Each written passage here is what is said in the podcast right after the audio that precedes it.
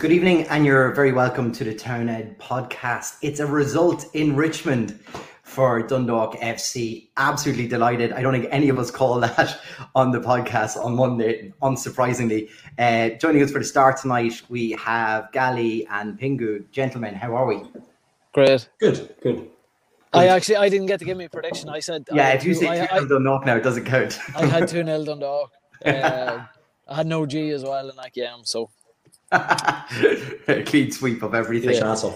Absolute uh, chancel. Lads, thoughts, thoughts on the game tonight. Um, I presume, Pingu, when we see you in the limo, we assume that you were listening to it um, on the radio on the way in. So, yeah, well, you, I, I got to watch. The, I got to watch the first half, um, and then I was driving them for the second half. But yeah, look, it, it, from what I saw and what I heard, I.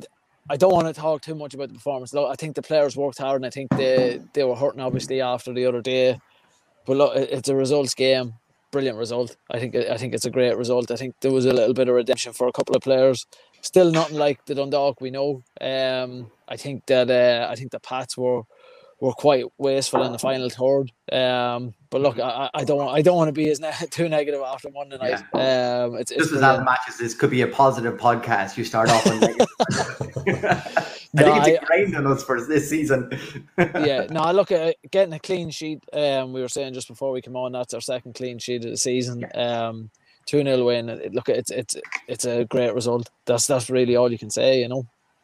Yeah, and well, well done to Mike Bassett on picking the team as well. We went four four fucking two. So,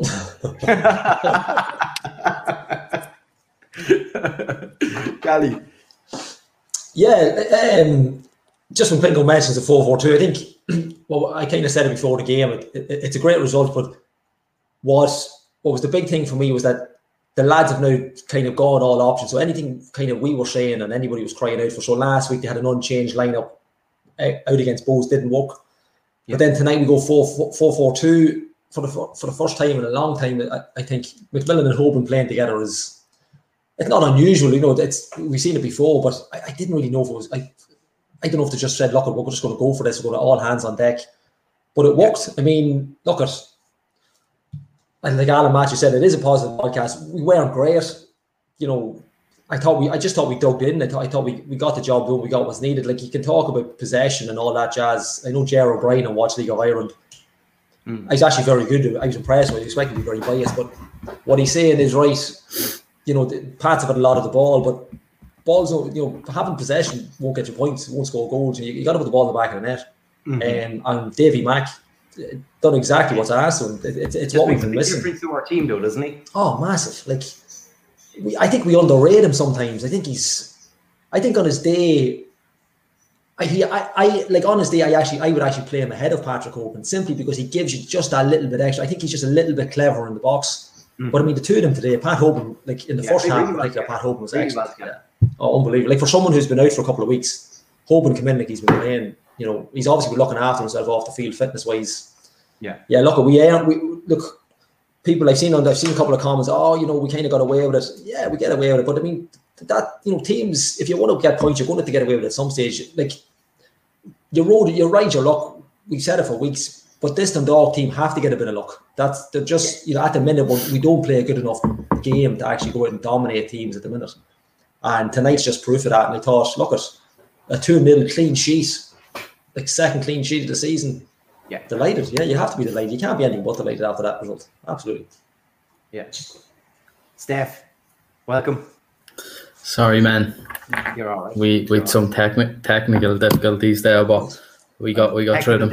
And your five kids. I know one of them's bound to play up somewhere here, so you're grand. no, um, um, your your reaction to the game tonight. Did you get to see it tonight? Yeah. Um. Look, I think. Playing against some of the teams that dominate possession more than we do suits us down to the ground. We can counteract them. Um, I'd like everyone, sh- everyone showed up tonight. I don't think anybody had a bad game really. Uh, they all put in a shift. Even Val coming in at left full mm-hmm. after after having a tough game. What game was it? It was after the Longford game. I can't remember. I thought he was thrown in yeah. sort of at the deep end, but tonight he stood up. He I don't know if he had a shaky start or not, but he was, I thought he was excellent. Um, yeah, I think I think first half he, he he looked like he was under a bit of pressure, but yeah, it's got into the game a lot more, and you know, especially when you've got somebody like you know John Mountney bombing down your wing against yeah. you, you know, yeah, he's, he seemed experienced to... as well. I think he he he he showed a lot of experience to, to settle into the game and and to, to shackle him back, you know. Yeah, I think he grew more into it. Like, wow, for a nineteen-year-old kid to play his third or fourth game, possibly. Mm. Like, I thought it was excellent. Uh, Boyle, who struggled in recent weeks, I know we, everyone's saying he's still injured and stuff like that, but he was quality again. And, and look, if you have two or three at the back playing very well, you're gonna you're gonna um shut them out. Like, I know they're unlucky. They're like Rovers seem to be blunt in attack a bit. I think we mentioned at the start of the season that if Coughlin didn't really score goals, they might struggle to yeah. sort of picking up the pieces from midfield. Uh, so far, like with Benson and Forrester chipping in with some goals, um, mm-hmm. but but look, it's, it's po positive. Like I think, like I think playing against some of the teams that might dominate the ball more than we do actually suits us down to the ground, especially with the. Like the attackers have space, then instead of them sitting in, when when our attackers get space, like McElhenney, like you know, makes a massive, massive difference. If if we get crowded out, we struggle a little bit, struggle to break teams down. But look, it's if, it's if you're going Fats tonight for your man in a match, I'm going to let you know now. He's an uphill struggle to win it against Andy Boyle, who don't. I think had a real solid match tonight. Yeah, I don't. I don't, like. Look, I nearly pulled it back the last time, so I'm gonna give a rallying call. Like, no, no, I'm not. I'm not. Not this time. Um, look, I think, I think it's a toss up between Boyle and Val. Like, just for the yeah. fact that, yeah, I think. Look, we're we're getting at this a bit early. Like, is it the show's wrapping up early tonight? So here's the man of match. It's, it's, the, it's the break in the season. We're all wrapping up this early now. Look, yeah. Darren Darren Meenan's already on, and he sent about twenty-seven comments slagging me off. So I'm yeah, gonna bat. Yeah. I'm gonna batter him when I see him during the week. He was worried because he thought you were kicked out of the sitting room, but it's all right. I am. I'm in the, I'm in the, I'm in the kitchen. We're all right. We'll find somewhere if we have to go down to the shed. Yeah, lads, this is going to be an absolute runaway. Look, just to remind everybody, we do have our Man in the Match competition um, in conjunction with Tony's Pizzeria. And we have a free fifteen-inch pizza. If you um, comment in now with your Man in the Match award, we will also pick ours. And if the winner's not Fats tonight, which is a very good chance, um, we will... pick the winner in conjunction with ours, and um, I see you will be a winner of a fifteen-inch pizza. It's Friday night, which means we can give away a free pizza. We no no mugs tonight. Um, on Tony's Pizza, yeah. um, I think in the interest of keeping the show on the road, we will bring in our first guest. It's very fitting that that Abibi keeps his first clean sheet um, ever for our club, just as we're uh, about to bring in an absolute legend between the sticks for Dundalk Football Club. Uh, a warm welcome to the podcast to Alan O'Neill. How are you? I'm doing really well, lads. Thank you very much for the intro. yeah, yeah we're, we're well. delighted you the word, obviously, with a B B before coming in, because it clearly paid off. yeah. yeah, it was nice to get a clean sheet, only uh, as I saw Dundalk's second clean sheet of the season. But yeah. uh, it was it was a few hairy moments, but yeah, it was nice to get the clean sheet. Um, I, I suppose, much like ourselves, Alan, we're, we're looking at it far on at Dundalk Football Club this year. I mean, what have you made of the season so far? Um, it's been very disappointing, I have to say. I mean, tonight's performance I thought was really good. I thought I saw... Uh, Uh, the old guard being mentioned, and like when you have the likes of Chris Shields, Andy Boyle, uh, Patrick Hoban, David McMillan in the side, there, there, there's quality in that team. There's six, seven players that you would have on any team. Mm-hmm. um, the new lads coming in, any new lads coming in are going to take time to settle.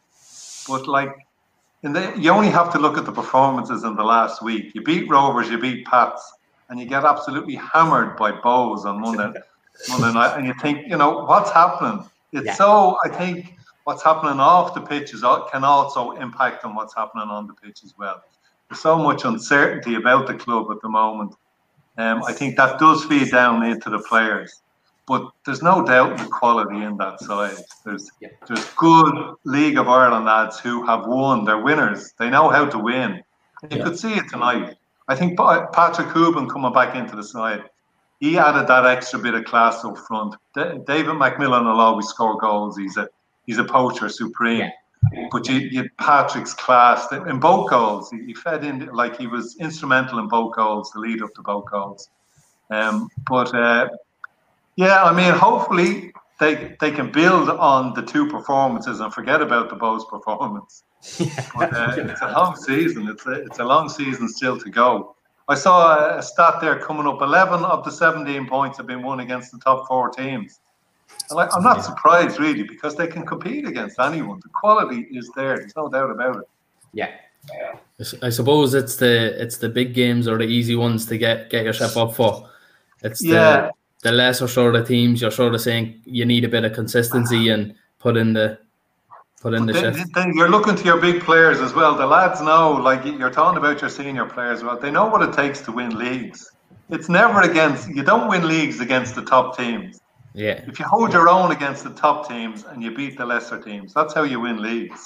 If you look at it down through the years, you don't. You you got to hold your own against the top three, top four, but then you have to be consistent and ruthless against the teams that are not not as good as you, and that's you're not you're not wrong. That's where they've fallen down so far this season. The managerial situation at the start of the season hasn't helped, but I think with Jim Magilton there, it seems to have settled down a bit over the last couple of weeks. If you if you ignore the Bowes result, there is a sort of a a consistency about it, um, but. It's a long, it's a long, long season. I think if you're going to bring a manager in, or if you're going to say Jim Magilton is the manager for the rest of the season, the decision needs to be made quickly so players know exactly where they stand. And if yeah. it's Jim Magilton, yeah, let's get on with it. But if yeah. you're bringing someone else in, I mean, I'm reading about Jim McGuinness and all the rest, and these names being bandied about. David Healy was being bandied about. If someone is coming in, bring them in. But you know, get rid of the uncertainty. Jim Magilton is the manager for the rest of the season. Fine, let's get on with it. People know where yeah. they stand then. Yeah. We, we had yeah. a lot of guests on here, Alan, and a lot of them have often commented that this uncertainty around the managerial position can lead to inconsistency with the players because they're not being held accountable in any way. I mean, look, we think, would I be right in saying it was Turlough O'Connor brought you to Dundalk? I mean, you've, like, this man was an absolute That's right, legend. yeah, yeah. Absolutely. Yeah, like an absolute legend yeah. uh, with our club. Like, and you know what it's like playing. I'm sure there's plenty of games where you go up just to play for a manager like that. Is that part of what we're yeah, missing this yeah. year? There, I mean, as I said, it's the uncertainty, but you do, players do start with themselves. Like, you can, you're responsible for your own for your own performance. So it does start with the players. But with all the uncertainty, that feeds into uncertainty with players as well. It does. There's no doubt about it. So it's not helping the situation. And that's why I'm saying is, if Jim Magilton is to be the manager for the rest of the season, make that decision. Then it removes the uncertainty. You know who the manager is. Yeah. The players know who it is for the rest of the season. When you think of the situation at the start of the season, you had the the manager, Giovanni. He was supposedly not the manager. Shane Keegan was supposedly the manager. And you're getting mixed messages, and then you're seeing instructions coming down from the stand. It's, it's not good from a player's point of view. It does feed into that uncertainty. There's no question about it. So as I say, if Jim Magilton is to be the manager for the rest of the season, make that statement, make that announcement, make it happen. You know, I suppose it's a ready-made excuse for the players. If things aren't going well, they can just throw that up. Look, we don't have a manager, we've nobody showing the way, so look, it needs to get sorted, and hopefully it's done over the over the break now to, to have time well, to sort it. There's two weeks now coming up. You're right, you're one hundred percent right. And players can hide behind it. They can be hide, but... Um, make the decision. It's important that it happens in the next two weeks because there's still a lot of football to be played. There's a yeah. hell of a lot of football still to be played by the end of the season. You know, and there's points being dropped. I'm not saying... I, I, I think Dundalk are too far behind now at this stage to win it. But yeah. there's a lot of inconsistency. Like Sligo have come, Rovers, we all thought we were going to run away. I thought Rovers were going to run away with it. Three weeks yeah, ago, I thought they were going to run away. Then all of a sudden, now they're not even top of the table. So it's good for the league, though, isn't it? Still on the play for them. What? It's good for the league, though, that you know Rovers aren't running away with it. Absolutely. I mean, Bucco has done a great job at Sligo. There's no two ways about it. He's done a great job, and they're they're pushing. And and you're right. It's good that no one team, and it's a new t new teams coming through. Like it's great to see Sligo. I mean, over the last, what, ten, twelve years, you had the Cork-Dundalk axis. They were shared in the league. Dundalk would win it, Cork would win it. Then it went Dundalk and Rovers. But it's nice to see other teams coming through as well. And yeah. particularly when it's not a, a Dublin team as well. It's out in the country. You know, well, it's, mm-hmm. the Dublin teams haven't been doing it, let's be honest, until Rovers in the last two seasons. It's been Cork, Dundalk. And then you're going out west with, with Sligo. I think it's great for the league. Um, to have the more teams involved, the better. Yeah, I think um, having yourself on, we, you know, the, the burning question, I'm sure, for for everyone watching in and listening back, will be your view on the goalkeeping situation this year. Uh, you know, there, there's always a stat, Alan. When you, when you came in with Dundalk, it was the worst position to have was your understudy because you never got on. Because you were just constantly yes. I did have a run of games, all right. when, when you think yeah. about well, when, nearly, yeah. nearly half these games, you know, each keeper's got a shot at both of them. It's it's a very strange scenario, isn't it? It is. I mean, with the new lad coming in, Abibi coming in, I mean, and I, I do have a certain, uh, I, I understand the position of a new goalkeeper coming into Dundalk. You're following in the, the footsteps of Gary Rogers, an absolute legend of the game over the last last decade. I was in a similar position when I went to Dundalk, and I have to say the first couple of games I wasn't at my best. I was following on Richie, an absolute legend in Dundalk, and it is, it's unsettling. You've got to go up there and you've got to make a name, and this lad Abibi has come over from Italy, doesn't know any prob probably anything about the League of Ireland, so it does take a while to settle in, and um, so I do have certain sympathies for him, although it worries me. Like even tonight's performance, um, Andy Boyle, Chris Shields at the back were immense. But every time the ball went in the air to the box, your heart was in your mouth a bit, wasn't it? Yeah, yeah, you know, he yeah. came and took one cross brilliantly. But the rest, yeah. there was a bit of flapping and you were wondering, oh, you got away with it. Um, yeah, slightly concerned. And then you had Peter Turley got in for a couple of games as well. And it's never, it's, it's never a great position when you don't know who number one is. I do feel someone has to challenge. You can't have someone that you're, no matter what you do, you're number one. Mm. But if you look at the situation of Manchester United as well, the, they don't know who the number one goalkeeper is. Is yeah. it De Gea? Is it the Henderson? Henderson and it's yeah. unsettling for both of them then. They get in, they make a mistake, and they're, oh, am I gone? So it is unsettling. Abibi now has been given a run of games for the last couple of games. Mm. Hasn't been the most consistent. Convincing, and I think that's unsettling for the back four. Luckily tonight you had the likes of Chris, you had uh, Andy Boyle, who done really well. The left back and the, the two, the, the whole back four done well tonight, I thought. Um, but it is, it's a worrying. It's worrying that, you know, how long will he take to settle in? He still yeah. doesn't see. He still seems very unsure of himself. You see, he comes across as very nervous, especially with the crosses. Like I'm, I'm not a goalkeeper myself. Like, but he just. Oh well, you saw. Yeah, he's he's not confident. I was watching him actually. I was watching before corner kicks were taken, and he was more interested. He was concentrating more on forwards, pushing forwards away from him rather than the ball. You know, yeah. your, your main focus for a corner kick, free kick, has to be the ball. You know, you have to be aware of what's around you, certainly. So I think he is, he's unsure of himself. There's no question about that. He is unsure. And that passes on to the back forward as well. But as I said, the two lads, uh, Andy Boyle and Chris Shields, were immense in the, the, the, the centre of the, the Dundalk defence tonight. But it's a, it's worrying. Yeah, I think... I think it was um, interesting. Sorry, Steph, go ahead. No, I was just going to going to mention that uh, Jim Magilton sort of said during the week that, you know, they were sort of going to be looking for a keeper during during the window in July. So, have you have you looked around the league yourself? Do you think there's any prospects there that could step in. Well, who's gonna? Yeah, I mean, a couple of weeks ago, I would have said Brian Murphy when he was given the cold shoulder down in Waterford. Get him up immediately, no yeah. question about it. You're guaranteed he's he's a quality goalkeeper. There are good goalkeepers in the league. There's no question. There are, but whether they'd be released, I mean, McGinty, uh, McGinty at Sligo, excellent. The Pats yeah. lad tonight is very, the, the, the standard is quite good, but you're not just yeah. going to be able to go out to a League of Ireland club and say, we want your goalkeeper. That's not going to happen. yeah. Yeah, they're, they're going to be tied down for the season. So you're still probably going to be relying on known somewhere in another country. Um, yeah, I don't know. It's I, maybe if you're looking at another goalkeeper, but you can't just sort of say you're going to look at another League of Ireland goalkeeper because they're going to be tied down for the season. No one is going to be tied down for six months or half the season. And we don't want to get a number another number two keeper because I think that's what Jerry was originally brought in for, wasn't he? Uh, yeah, I think so. I think so. Well, th there is, of course, the option of um, with with the season like up north, maybe just goalkeepers up north. I don't know. I don't know, but. I think they need an out-and-out definite number one. Yeah, you know, it's uh, a goalkeeper. As I can, as I can vouch for, goalkeeping is a very important position. You need your goalkeeper at the top of his game. But if you look at all the any any leagues, cups that are won, you have to have a good goalkeeper.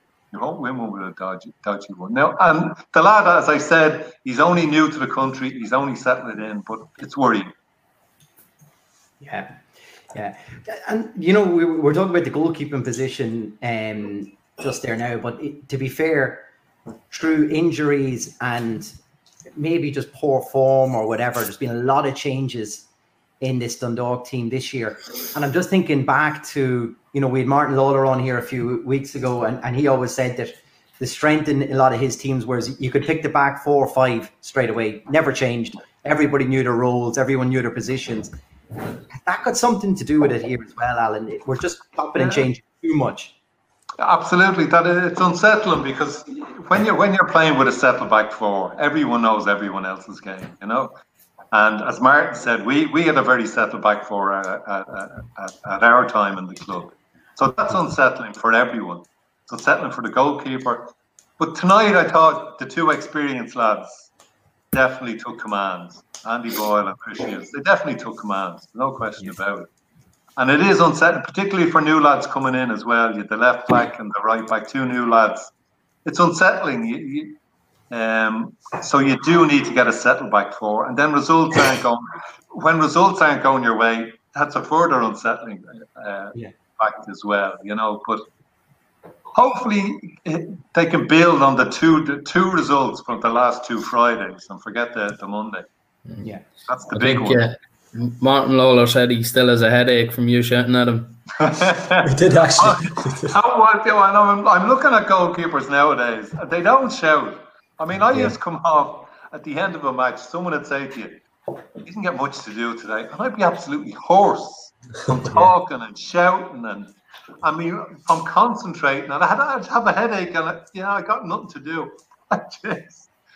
And I do think it's a it's it's a part of goalkeeping that isn't as prominent as it should be because there's you're still the main organizer, you still should be the eyes for your back four, not just your back four, your whole defence, your wide players as well. So yeah, I I mean I do feel that goalkeepers aren't commanding enough. They should be assertive. I, I look at the Hay again, another prime example during the week. Never opens his mouth. Never yeah. opens his mouth, you know, and I think it's important that you do because you're contributing to everyone else's game. I mean, I, I, I met, I remember meeting a lad I, when I was finished. The last club I was with, I played at the season with Sligo Rovers, uh, and Mark Hutchinson was a left back. And uh, first time I, I met him a couple of a couple of years later, and the first thing he says to me, "Watch your back," because I was constantly at him. Watch your back. Watch your back. Cover. Cover. And, you know, that's the way it was. That's, that's the first thing he said to me. Watch your back. Cover. Cover. It's it's a part of the game that I think it's an important part of a goalkeeper's game because not alone does it help others, it helps your concentration as well. Yeah, I suppose you're in the goalkeeping's always that position, you know, that you do the best for you on the pitch because everyone's playing in front of you.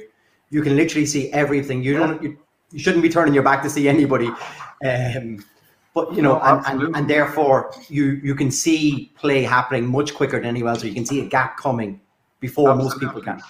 Yeah, yeah, that's on. You're the eyes and ears of the whole team at times, you know, and you have to, you have to. But as I say, it's your concentration. I used to come alive when it was a corner kick for us, you know, because you'd be organising at the back. You have yeah. to organise. That's your, that's your game. It's not about, yeah, it's a corner for us. But what whoever said to two lads at the back, are they just hands on hips watching what's going to happen? Not, not if I was playing behind them, they were no way. Constantly yeah. in their ear. I mean, and it was nearly a compliment if they turned around and told you to shut up. You know, that was a compliment. You're looking for them to do that, like. Yeah, yeah, it means they're listening. Yeah, I know. That's what Martin Lawlor actually said when when Everston was going down the left or something. He said that's when you'd be, you know, barking orders at them. Yeah, you know, yeah, shuffle left, watch the striker in behind, and you know, yeah, and like, just, yeah, and a ball coming into the like. Ball coming in, you were always like assuming, as a goalkeeper, you assume the worst. So that's why you're constantly, if we lose the ball, you be ready, you be ready. So if the two centre halves are going, or one of the centre halves going up to the, going up for a ball, as a goalkeeper, you're thinking he's going to miss it.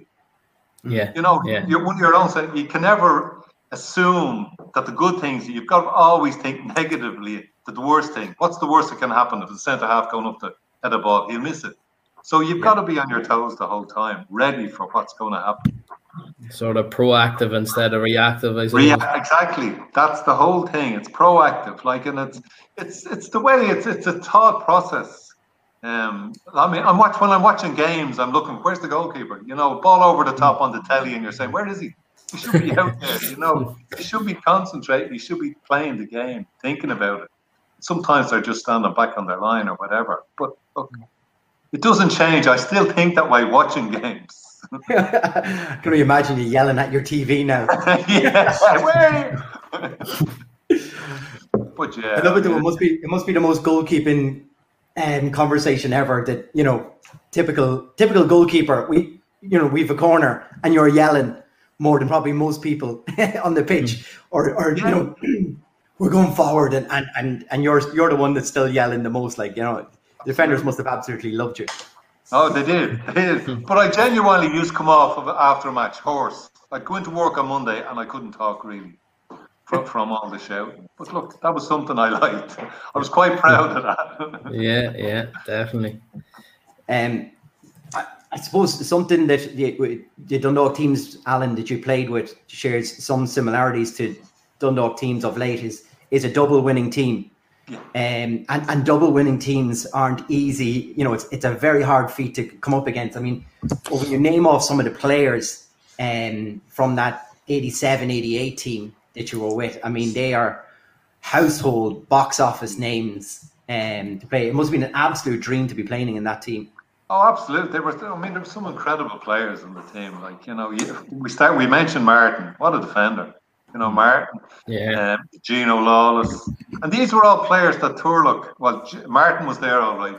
Turlough brought along himself, Gino, Terry Everston. Terry Everston, one yes. of the best forwards ever to play in the league. And, and Turley signed him. I don't know, he, he got him for next to nothing. Gino was the same, was finished at uh, at, at Bowes. You had Martin, Martin Murray in the middle of the park. What a player.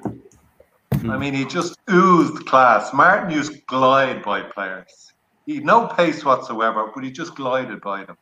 Larry Wise in the middle of the park, and then you had Desi, Desi Gorman and the great late Barry Keogh. I mean, what a side we had. Some great, great players.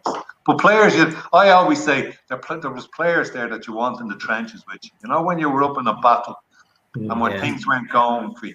These were players who dig something out, uh, out of nothing for you. Great, great lads and great memories. I mean, I, I look back so fondly on, on them years between the eighty-seven eighty-eight team and then the ninety-one team. Yeah, great, great lads. Great players to play with and so much ability. You know, it was great. Did both, did both teams have a lot of similar characteristics, do you think, or was it just, you know, different types of characters in both and both of them ended up with success, obviously? To, yeah, to... well, I mean, I, I'd say probably football-wise, the, the the eighty-eight team, or I mean, with the likes of Martin Murray and, and Larry Wise, great, great players, great players on the ball. Um, the ninety-one team was a I mean, the, the defence that year was, like, I think we conceded sixteen goals in thirty-three games, and five was in the first game. So it was phenomenal. But, but it, the fact that we conceded five in the first game and then conceded eleven and thirty-two, it just shows you that someone that we, we got together after that first game, obviously. But, I mean, so many great players and great League of Ireland players. Um, yeah. Differences. Yeah, we Peter Hanran in the second, we lost Desi, but they were like for like nearly as yeah. well. Um, Gino moved from the back four, he moved into midfield. So you hadn't got that, we weren't, uh, although we were still an excellent midfield, but you didn't have the sort of the silken skills of Martin Murray and Larry Wise. But boy, mm. were, by God, were they effective. You had the likes of Gino there and Tom McNulty in the middle of the park. Mm. Uh, I would, I, I, I, I'd have both midfields any day of the week.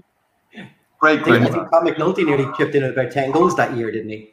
He did, and he, obviously he chipped in with the most important one on the last day of the season. You know, that was the most important. But yeah, he had that ability to arrive late, and great legs on him, great engine. Uh, questionable at his tackling. Some of it was really good. Questionable. Would like to have been on the other end. All been on the ends of some of those, Alan. I think they were all G B H. Right. I don't think they were tacklers. Yeah, great player. Great player, but no, it was great. It was great to be involved. It really was a great time, and I, I mean, I think fondly back on that last day down in Cork. What a, what yeah. an occasion that was! I was just going to ask you about it down there.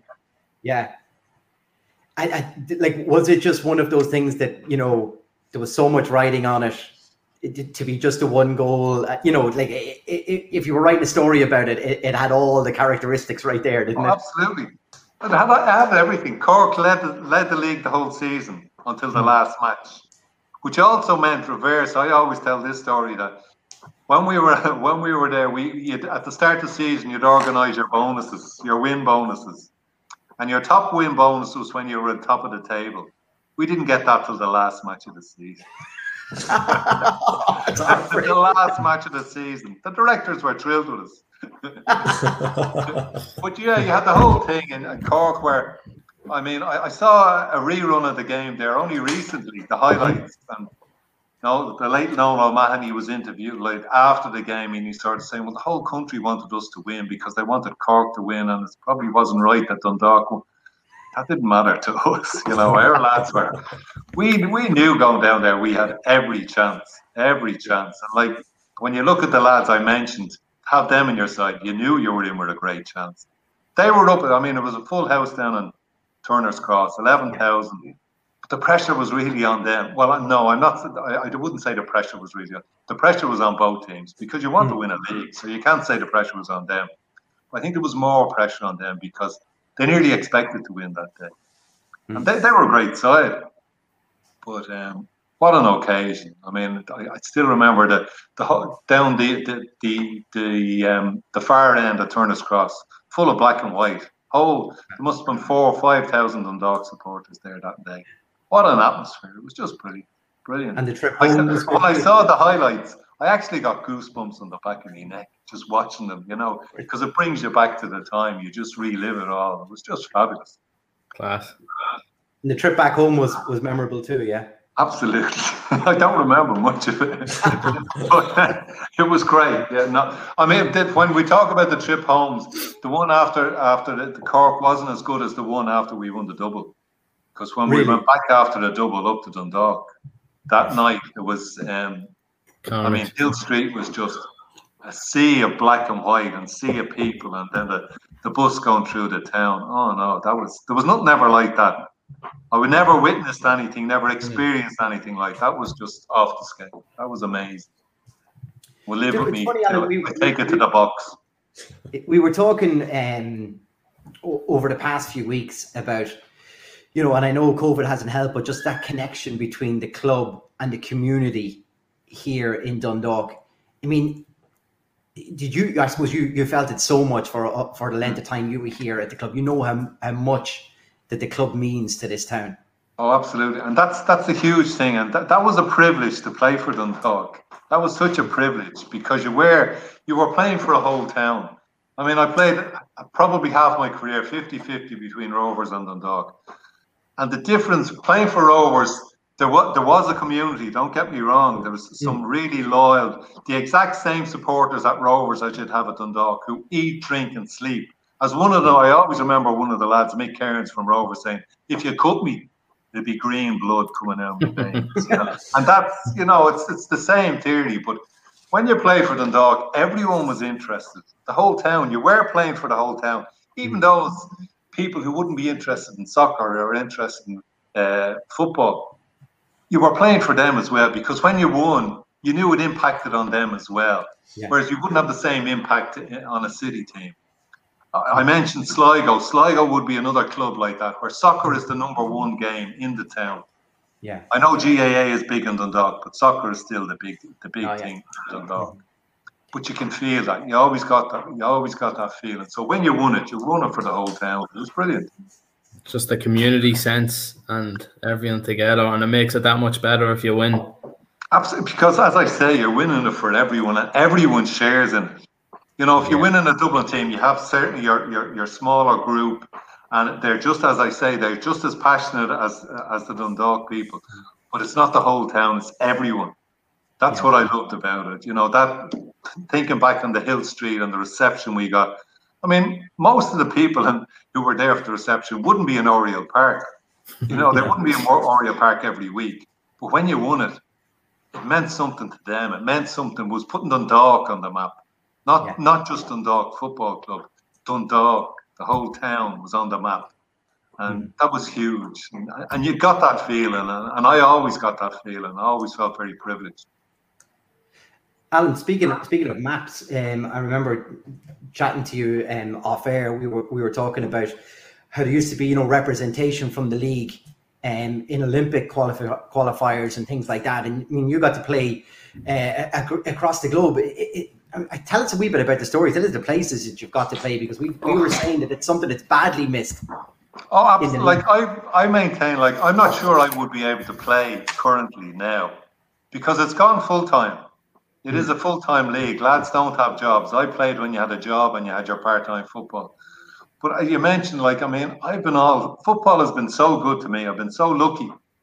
My very first trip as an eighteen-year-old at Rovers was to Japan for ten days.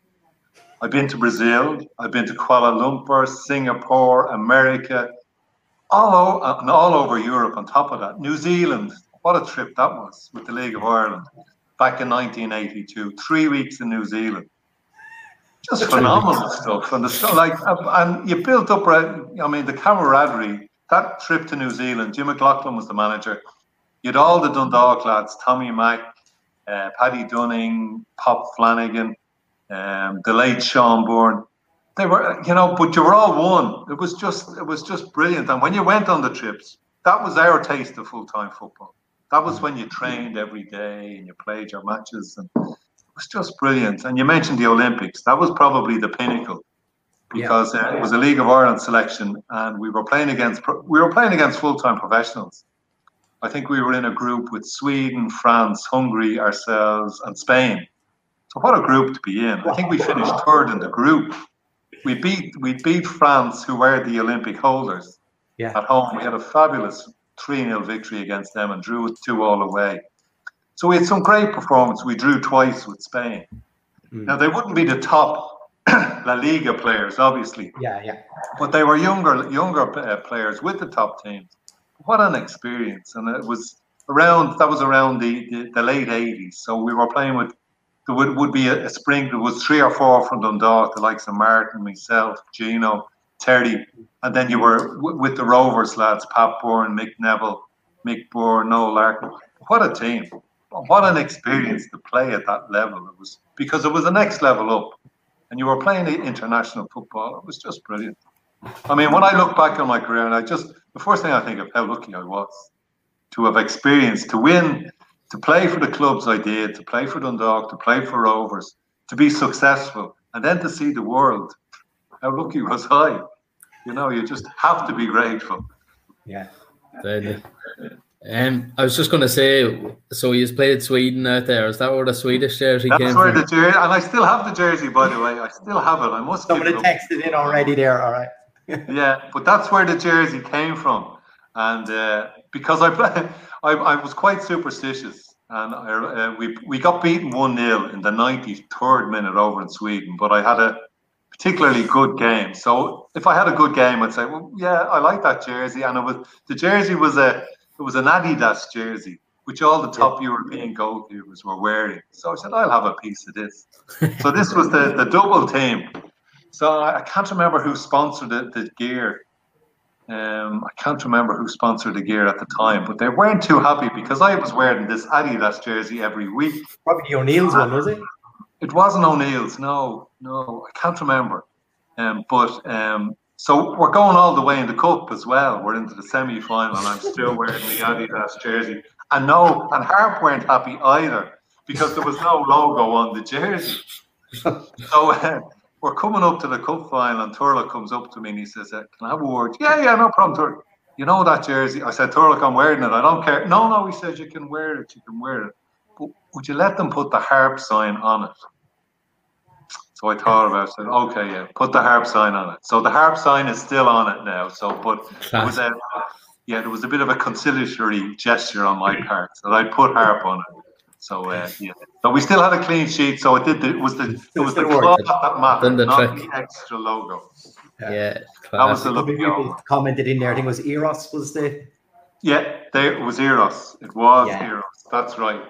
Um, they were they were sponsored, and and fairness, they were very good about it. They they got they got my lucky charm. Um, they got the way I was thinking, but uh, yeah, yeah. It, it came to a head when particularly when the cup final was televised live on the telly, so they wanted their piece, and yeah, yeah they, of course. Eros gave in to us, gave in to me, and Harp got their way then with the children. And Harp got their way, and they got their way. So we Only all came out happy, and we had a double. What more could you ask for? What more could you ask? So there was plenty of Harp drank after. Oh, there certainly was. That was a night and a half. That sure was. That was a great night. Oh, what memories! What memories! They were great. Um, Alan, look, just thanks so much for your time here tonight. I suppose just to finish up, where, I mean, where where do you where does this Dundalk team go this year? I mean, is there is there an outside chance of Europe? Do you think we need that fourth spot to be available for Europe to stand any chance? I suppose. I think so. I think so. But I mean, performances like tonight, you know, and depends on what you know other teams are doing. If other teams are taking points off each other, anything can happen. I can't say. I, I think Dundalk are too far behind to win the league, but uh, so it's still all to play for, and then you still have the cup to play for as well. So, like, there's a lot of football still to be played. And when when you look at tonight's performance, the nucleus of a team is there. There's no question. There, there, there's a lot of a lot of talent, a lot of class in that team. Mm. Um, it can happen. As I said earlier, if the uncertainty can be removed and say, look, this is what we're doing. So as you say, there's no there's no excuses. No one can have any excuses. Let's yeah. just focus yeah. in what we what has to be done. I think there's it's a lot of play for Europe is not out of the question. Definitely not, in my opinion.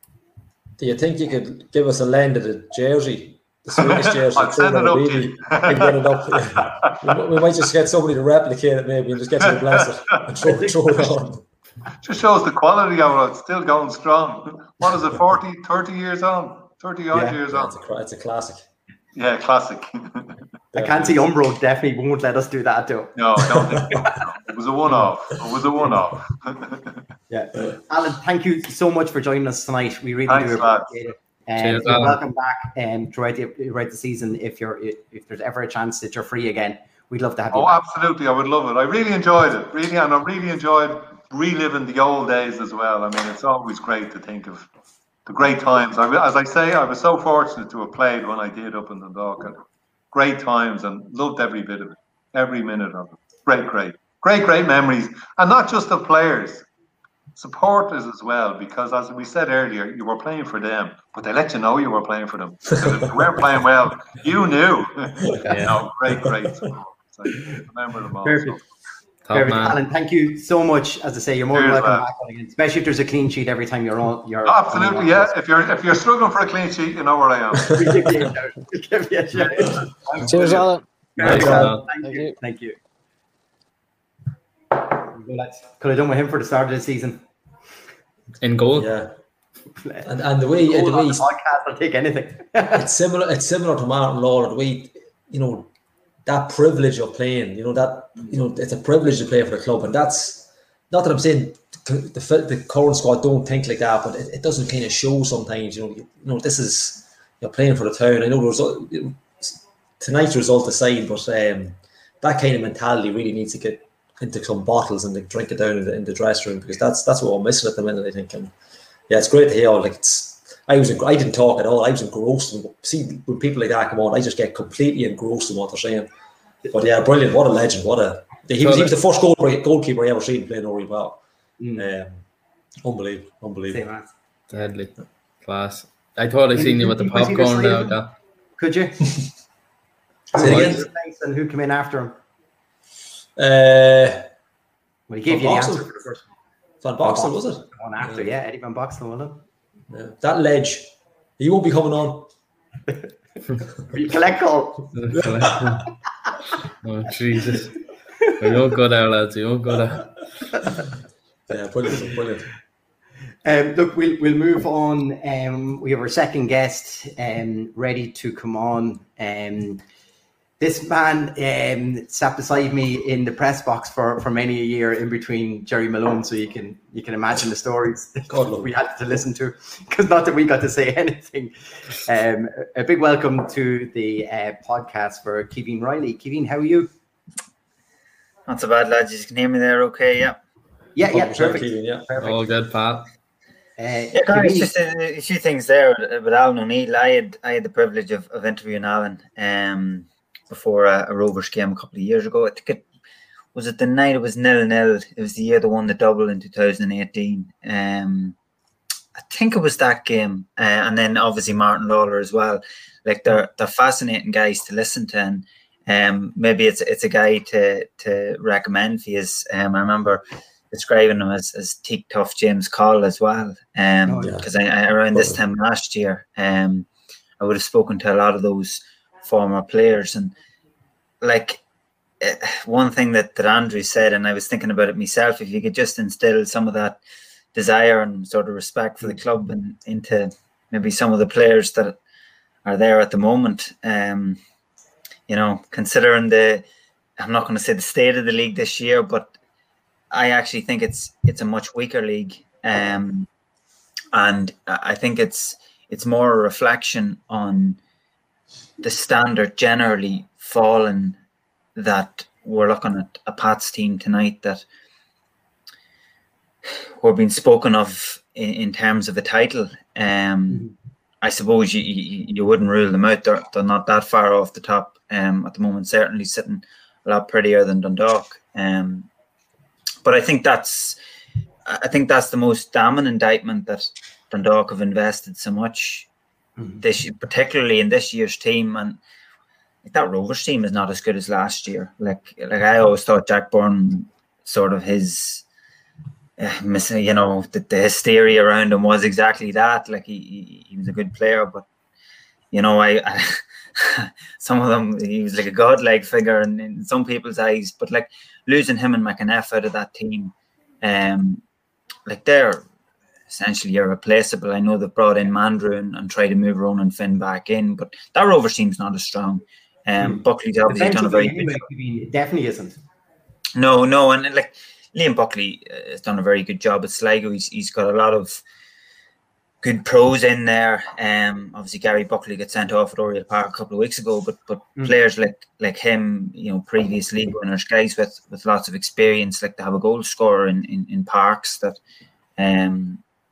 You know, they, they've been few and far between sort of clinical goal scorers. And when you're factoring in the dock, still probably have the two best goal scorers in the league. And yeah, look where they are. Um, but maybe tonight is is um, is the sign of better things to come. I suppose just mm. on, on tonight's game, I think one word that I think represents it is, is workmanlike. And yeah, I was looking back to the Sligo game a couple of weeks ago, and, and one thing that I suppose frustrated me was Junior was playing up front and Mitscogan was was on the bench, and like when, when I think there was the draw in Longford was was the game before that. Uh, yeah. I suppose my my outlook on it was that you really should have sort of gone back to basics in a way, and considering neither McMillan or Hoban were available, you owe the big man up front and you play off him. Um, because that night there was no distinctive sort of pattern of play or, or, or how they were going to break down Sligo, even with ten men. Whereas you look at the team selection for tonight, like you're going back to four four two. Well, not back. There's a long time since the Dundalk played four four two. Um, I remember Stephen Kenny tried it for a while, uh, mm. maybe around twenty seventeen, but it, it was never, you know, I can't remember that. Whether it was Sean Connor, even the last Dundalk manager, well, Ian Foster probably. Um, yeah. Yeah, Pingu, lo Pingu, Pingu loves four four two, definitely. He yeah. was all faster to do the whole thing. Pingu was, he, he was over the team one of the nights at that stage, wasn't he? Anyhow, no yeah. Anyhow, but just I suppose on on on tonight that that workmanlike, but it, it was back to basics. You have your you've your two players up front, um, you had two, I suppose, really. Your two players in the middle of the field with a very high work rate, and Stanton and Sloggett, probably neither neither overly creative. That was provided by um, obviously the flanks, um, Duffy and, and particularly McElhenney. I suppose McElhenney possibly struggled at times with Ian Birmingham going the other way, but I suppose Dundalk were resolute defensively. Andy Boyle probably had his best game since he came back to the club. Um, so it was. I don't think Pats are anything necessarily to write home about, and yes. You're probably still surprised that that Dundalk team in the back of Monday night picked up the results, because I'm not sure whether, you know, guts are in lush supply in a lot of the players. But listen, your your your old guard stood up. Yeah, I think the fact I think the fact that, yeah, like you said, the old guy. I think, like you said, Boyle was outstanding. Shields, I know he's he's he's not generally at the back, but I think even the likes of Stanton in a decent match, and we've waited for him. I think we're still waiting on him really to kind of hit kind of any kind of top form. But when I think we're back to that, when Hoban, McMillan, uh, Fats, Duffy, when they all link up again and it, it's working right, you know, this obviously we need them all on the field at the one time, so you have to play the four four two. But I think when it all gels well and all looks well, look, we weren't excellent, but yeah, I agree. Like when the old guard's on, it, it does kind of, it's almost reminiscent. You know, you, you can kind of bring yourself back to when we had Kenny and even Vinnie Pearce, for, for want of a better word, but um, mm. yeah, it's, it's good to see that they have that option now, so they can play. You know, we have that. Like I said at the start, Jim Magilton and Stevie Mack named the same team as Friday night on Monday, and it didn't work. So now they've gone four four two. So after this, if it didn't work tonight, they're out of options. They have, they've, they've tried everything pretty much. Um, but yeah, look, at, I think, that, like you say, the old guard there. You know, I, I don't know what you thought of kind of last. Monday night is probably more of a. I know you. I don't know if you're watching yourself, but it goes to show that you can on your night you can probably beat anybody. But then you go in on a Monday night like that against Bowes, and everything just falls apart. It's just, you know, it's it's mad, really. It's a total lack of consistency. There has been reasonably good performances at times this year, but just so many completely subpar, under par, and it's, it's actually interesting that you mentioned that. Team was the same on Monday night as as Friday night. Like Dundalk having a constant or a, a consistent eleven this season, like that's a complete and utter rarity. And and even reflect back, like I didn't understand. I, I don't understand that that culture that had sort of set into the group. Like you reflect back, and I was even talking to somebody about this last night. Like, and listen, everything probably revolves going back to the Kenny era, but you're going back to two thousand sixteen, and I think this is it's just a point of reference. You think about the end of that year and the number of games. Like they were playing, you're playing three games a week for months, not weeks, months. You, yeah. you did, like, that was the schedule that they had to play, and and the team it's putting out arguably. You know, you could use fourteen players on a night, and you would imagine that twelve of those would be consistent the whole way yeah. through, like, and, and it was always, it was, it was sort of a, a theme of the Kenny era that it was, it was the same eleven the whole way through, and and I really couldn't understand. I know we're going back a bit to, to Filippo's time, but last year the chopping and changing, like, Filippo will be remembered for qualifying for, you know, the, the group stages, but his league record was pathetic, and like, you can't let. How can you have a team to settle, particularly when you're taking in new players all the time? There was a, like a there was no preseason. It was it was non-existent practically. Like, how can you let a team settle and bond and relationships form? And it, it, it just doesn't work if if you know you haven't got some element of consistency in, in, in components. Um, now, I know there has been injury issues in that and, and things probably beyond the control of those picking the team and, and, and looking after it. Um, but at the same time, like, the, there didn't seem to be any rhyme or reason. It, it, like, th there are uncontrolled, there are controllables and uncontrollables, and obviously you can't control injuries. But like, in a lot of cases, you can control trying to get a spine and, and, and build a team. And this was something I, I, I said before as well. Like, I don't know what Dundalk's transfer strategy necessarily is. Like, I'm not saying that, you know, Rovers are the, the model to follow. If you reflect on, again, Stephen Kenny's Dundalk, when, when the big player went at the end of the season, the, the Towell, the Hogan, the Hoban, like, the, it was generally going out and buying a player to, to fit into those the, the gaps that were left. It's, it's not a case of, it wasn't a case of signing players and trying to shoehorn them in. Like, when Hogan went, it was a case of getting Duffy, a, a sort of a tricky winger, yeah, you know, less direct possibly, but maybe with a, a better delivery, arguably. Um, like when when Pat Hoban went, um, obviously McMillan was at the club, but it was a case of getting in Kieran Kilduff as as a as a different option. Like he, he he's more in in that sort of hold up mold than than McMillan would have been. Like, there was there was a point to the strategy. There seemed to be a logic behind the players that were recruited all the time. You think to Rovers at the beginning of this year, I mentioned earlier, losing Jack Byrne, um, losing Aaron McInniff, like Joey O'Brien's not getting any younger. So like they were, they had a style of play, three five two. They took Sean Hoare in to, to play in a back three. He, he probably fitted that profile. Um, Sean or Ronan or Ronan Finn was playing as a wing back last year. They signed Sean Gannon, probably not as, he's probably more effective as a right full as opposed to a right wing back. But again, he was signed to play in that position, so Finn could move into midfield to, to try and uh, fill McInniff's, um the, the the breach he left, and then equally Mandrew going up front. Like, if you look at the signings Dundalk made, and I think a specific example of this was Filippo played three five two last year a lot. He, he was playing with two strikers. Like Michael Duffy played up front in, in quite a few games last year, be it with Pat Hoban or, or McMillan or, or whoever. Um, in the in the close season, they signed four strikers. Well, obviously McMillan and Hoban were remaining at the club. They signed Junior and Mitscogan. So straight away there, you get the impression that, well, if you spend two up front, four strikers is probably the, the pool you're looking to draw from. If you know, with the number of games and that, but straight away it was it was a sort of like a three four three. So you had really only one central striker, and yeah. Now, you know, you're four on the books. I know they mightn't all have been fit at the one time, but you still had four in the books. Like Mitscogan was taken on and Tal on the right wing. Like, he hasn't the physique to be a winger. No, like, you know, he, he's pace. He, he's he's he's a sort of a target man. So straight away there, you you question, like, in terms of the depth of midfield options. Like, apart from Patrick McElhinney, um, is there another sort of creative midfield option in the squad? I would doubt it. Um, right midfield has, has long been an issue with Dundalk in terms of getting a consistent sort of an option there.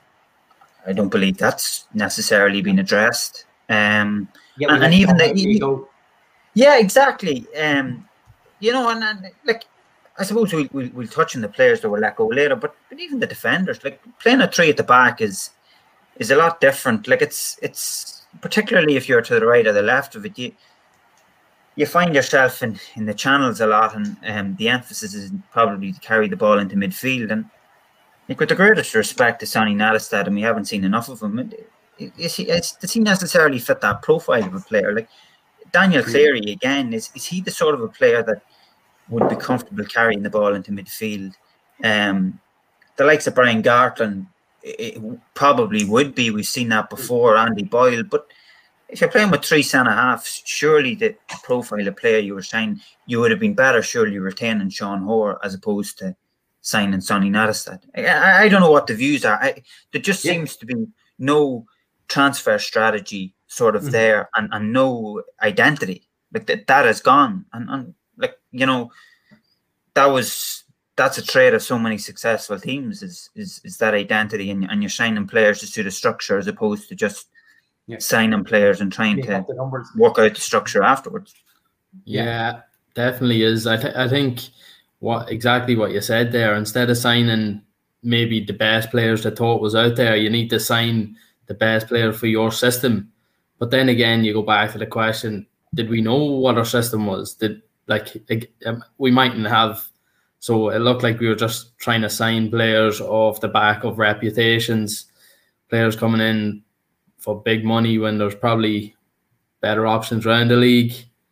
Um, I think I think we definitely could have pu pull, pulled from the league before we looked across at, or even held on to the players we had. Like we, it was criminal some of the some of the decisions that was made. Uh, but that's that's opening up the whole thing to who's making the decisions, who's signed the players. Um, I don't know. Like it's just it just mind boggles at times when you when you think of what what was happening before. Yeah, absolutely, and and like the big question is, you know, what what what could you do with that? Listen, we're talking after a, a brilliant win tonight, and you now have a break, and everybody gets into it. The garden's not rosy, but it's certainly looking a lot better than it did at six o'clock this evening. But like you would imagine that there'll be a manager appointed before play resumes. But if you're a manager coming into that setup, like we mentioned that the, you're back to the old guard tonight, like that's sort of a damning indictment that your best players are still, you know, our league medalists from twenty fourteen or, or twenty sixteen and, and all the money and the outlay that's been spent. And you can't criticise Peak Six in terms of, you know, the, the investment they've made in the playing staff. But like, the wage, you know, the, the wage budget in there at the minute, and, and what you're What's getting from certain players, like, like is it? I actually had a chat with somebody last night, and they said, like, you get a new manager in, um, you go signing players. Like, there'd be players in England surely available that they're in their in their off season now. You just mm. keep the players you have, and at the end of the season, pay them, but you can't play them. Like mm. Wilfred Zahibo, with the greatest respect to him, I'd say he's the highest earner in that dressing room. Yeah, uh, I I wouldn't say he's not up to it, because we haven't seen sort of aptitude from him to to see whether he, he is up to it. Um, like there has been fitness issues with a lot of players that have been signed. You know, Jordan Flores and, and Sean Murray like have been have shown glimpses of of what they're capable of. You go back to the game in Oriel Park against Sligo a number of weeks ago. Sean Murray was was probably our best player that night, but like it's it's fits and starts. Um, mm-hmm. And again, you, you, you can't develop any sort of team with these players in it if they're good enough to be in it if, if, if they're injured uh, quite a bit of the time. And then you have to question, why are they picking up the injuries and that? So it, it, it seems to be a lot of question marks. And like, you know, it's, it's, it's a big undertaking for whoever goes in there. And like, regardless, if they go in and the entire process and the entire thing is built on sand, which it seems to be at the moment, that there's an entire lack of accountability. Like nobody knows what people's roles are. Like Jim Magilton just seems to be jack of all trades at the minute. Um, who's the one signing the players? Like, because by all accounts, I, I would be, you know, ninety-nine point nine percent certain that there were three different people bringing in players at the beginning of the year. Filippo signed some of them. Jim Magilton definitely signed some of them, and likewise with with Bill. Probably you see with the strong cohort of Americans that are hanging about the place, like that, like that, that's not conducive to success or no. building on anything. Like, and and if a manager is going to come in and literally be handed players, like here, fit them in. Mm. Like there has to be there has to be a. you know, a, a proper structure in place as the, the, the profile of player they're looking to get in. Um, I would go as far as to say some sort of a wage structure as well, because I think like if you have players in that club who have, you know, five league winners medals um, and, you know, hundreds of appearances and have a very close link to the community and, and, and are really respected. And suddenly there's guys... You know, prima donnas landing into the dressing room earning twice, three times what they're on, and at the same time, you know, people that are very close to you have been let go, and and their mm. departures haven't necessarily been that amicable. It, it, there will be a, an element of sort of resentment in there, and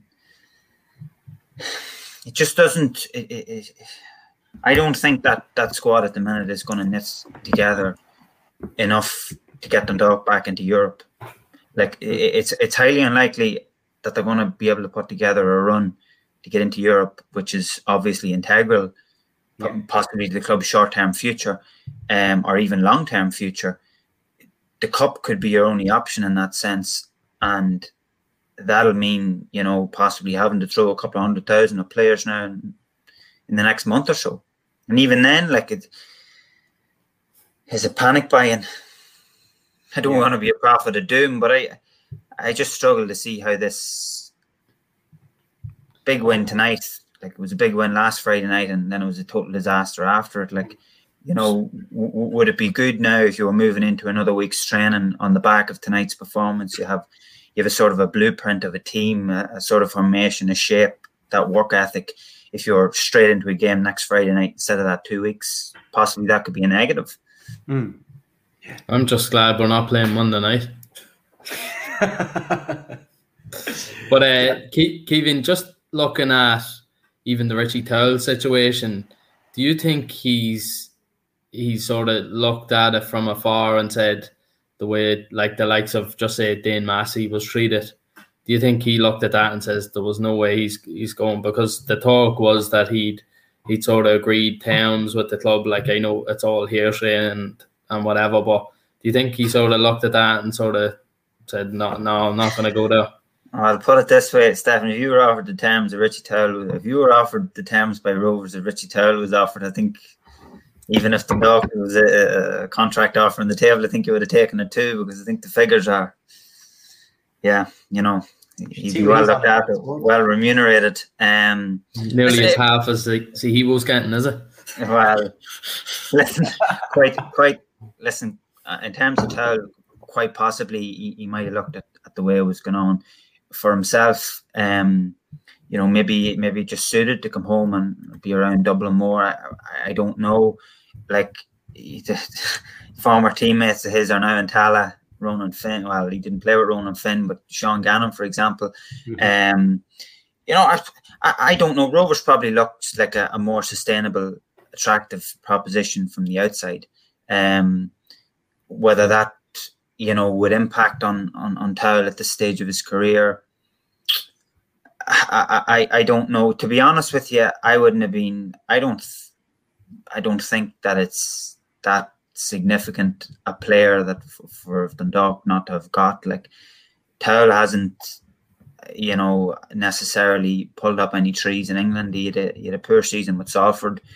He got sent off. He kicked out at somebody there recently. Uh, I got a text message through from somebody saying he'll fit right in in Tallow when I seen that. Um, so, so, you know, I, again, I, I, you know, is Richie Towle the, the player that's that's necessarily needed in there? Like, what type of player is he? He's more of that forward-thinking player. I don't think he'd fit into a four four two. Mm. Um, is he better than Patrick McElhenney? No chance. no, def no.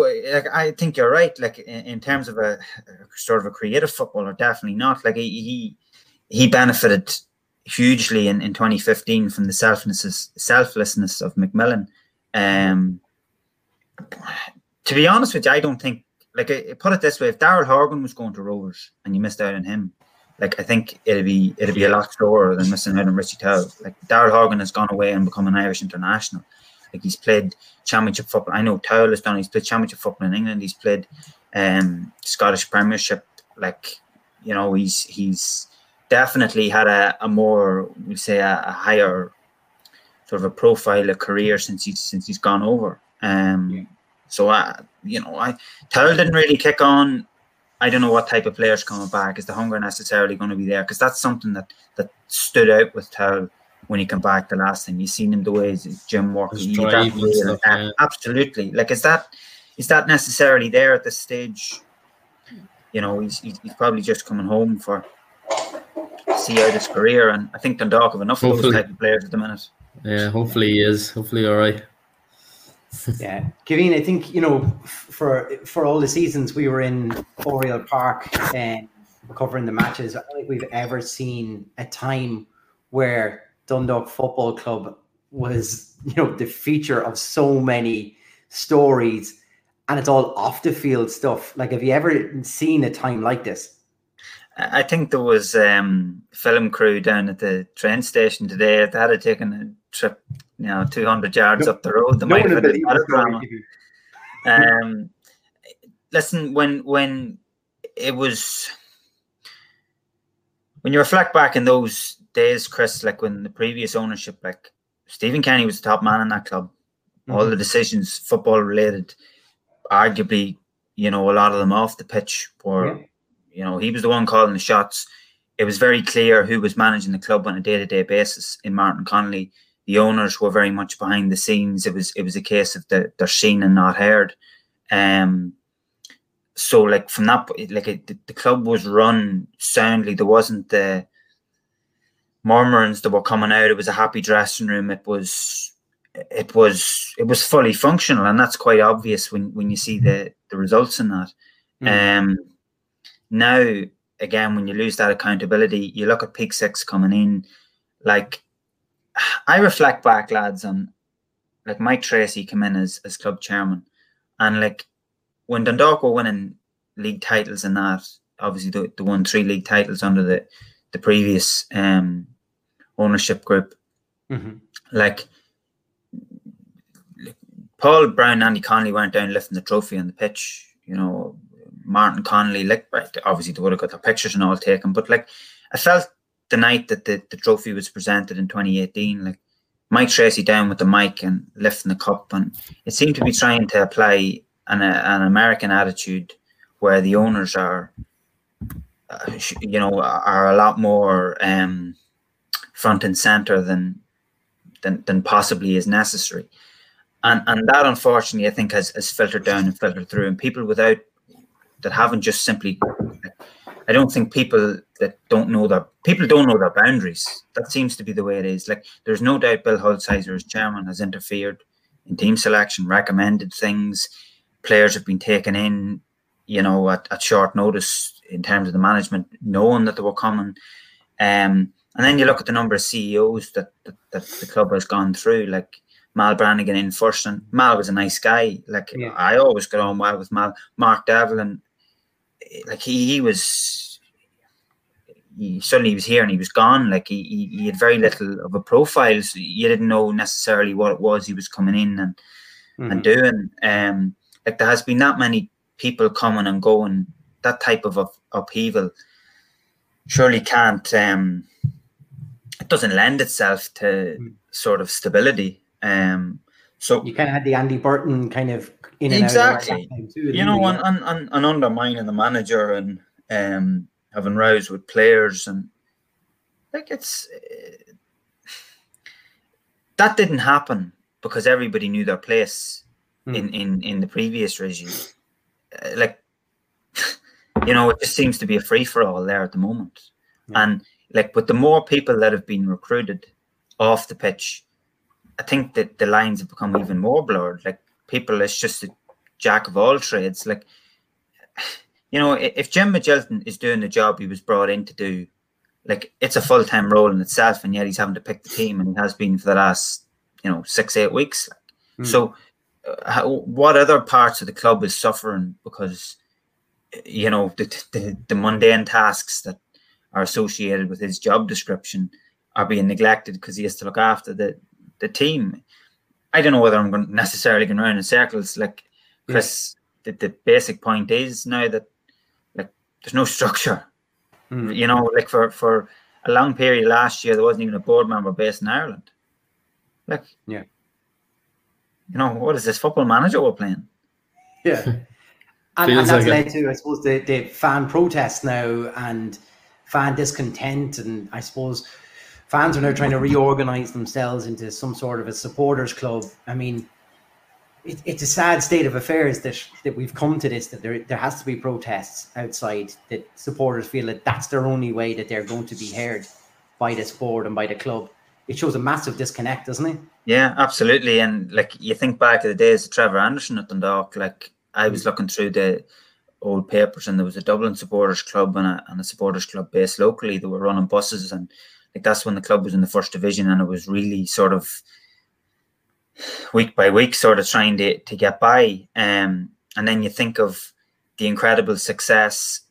There was no necessarily official supporters club, and, and the removal of of the, the awards night and things like that, mm. uh, you know, arguably was sort of a, a step away. There was there was more of a, of a barrier, but all the same, the incredible success and the fact that it was such a settled team and that a lot of the players were, I suppose, settled in the local community and living locally and were, were tangible. Like Dundalk would send them out to present awards, and like even things like Pat Hoban turning up at birthday parties. Like like these players were were, were here for a long time. They were a sort of, um, as I said, that word tangible. They they, they mm. felt like they would mingle with supporters, like in the bar after games, and yeah, like you know, when COVID hasn't helped in, no, in terms of of of that link remaining, um, but certainly.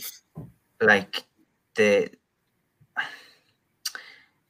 um, I know it stung a lot of people, Sean Gannon leaving and not thanking the supporters, but like the way Sean Gannon was treated, I'd say it was like, it was probably the furthest thing from his mind. And I, I don't necessarily blame him for that. Like he, he, he was poorly treated from behind the scenes, and some could say, right, he could have said, you know, bye and thanks to the fans, but like, you know, why should he, uh, uh, yeah, you know, in another way of looking at it. But, but, you felt that yeah, way. But in, in terms of that link, you, there's so many new players that have been taken in. And, like, you think back to, to the fabric of, of the players in, in the great teams that we've had in the last six or seven years. Them guys come in with nothing. They had points to prove. There was that work ethic, the whole unity. They, like, they they responded to the supporters. That that type of adulation was something they weren't used to, and obviously they, they fed off it and all the rest of it. Now you have players coming in, some of them internationals, that like supporters are probably treated as customers, like Wilfred Zahibo coming in from America. I'm not isolating him specifically, but like it, it, it's a it's not really a sport in America. It's a it's a business. Teams are yeah. franchises. Supporters are consumers, uh, as as more so than fans. Like other players that have come in again, like they're just coming in to pick up the money essentially. Obviously they're they're into play, and maybe some of them are, are here for, for the right reasons. But like they have no great love for, for Dundalk or the players, or, or you know, all Dundalk is giving them is money. Like yeah. they have they have changed Dundalk Football Club and, and what a lot of the players like Chris Shields and we'll say the Sean Gannons and that, like it's it's made their careers. Yeah, like it's it's it's it's given them an identity ultimately. And um, when you look at the success, it's given them friends for life. It's you know that they've made their mark sort of in life. Um, I might be getting all philosophical here, but like they're they're they're thankful that they have that link to supporters that the current players don't have. And and even if supporters were in the ground, like could you imagine like the performances they're putting in, the reaction of supporters? Yeah.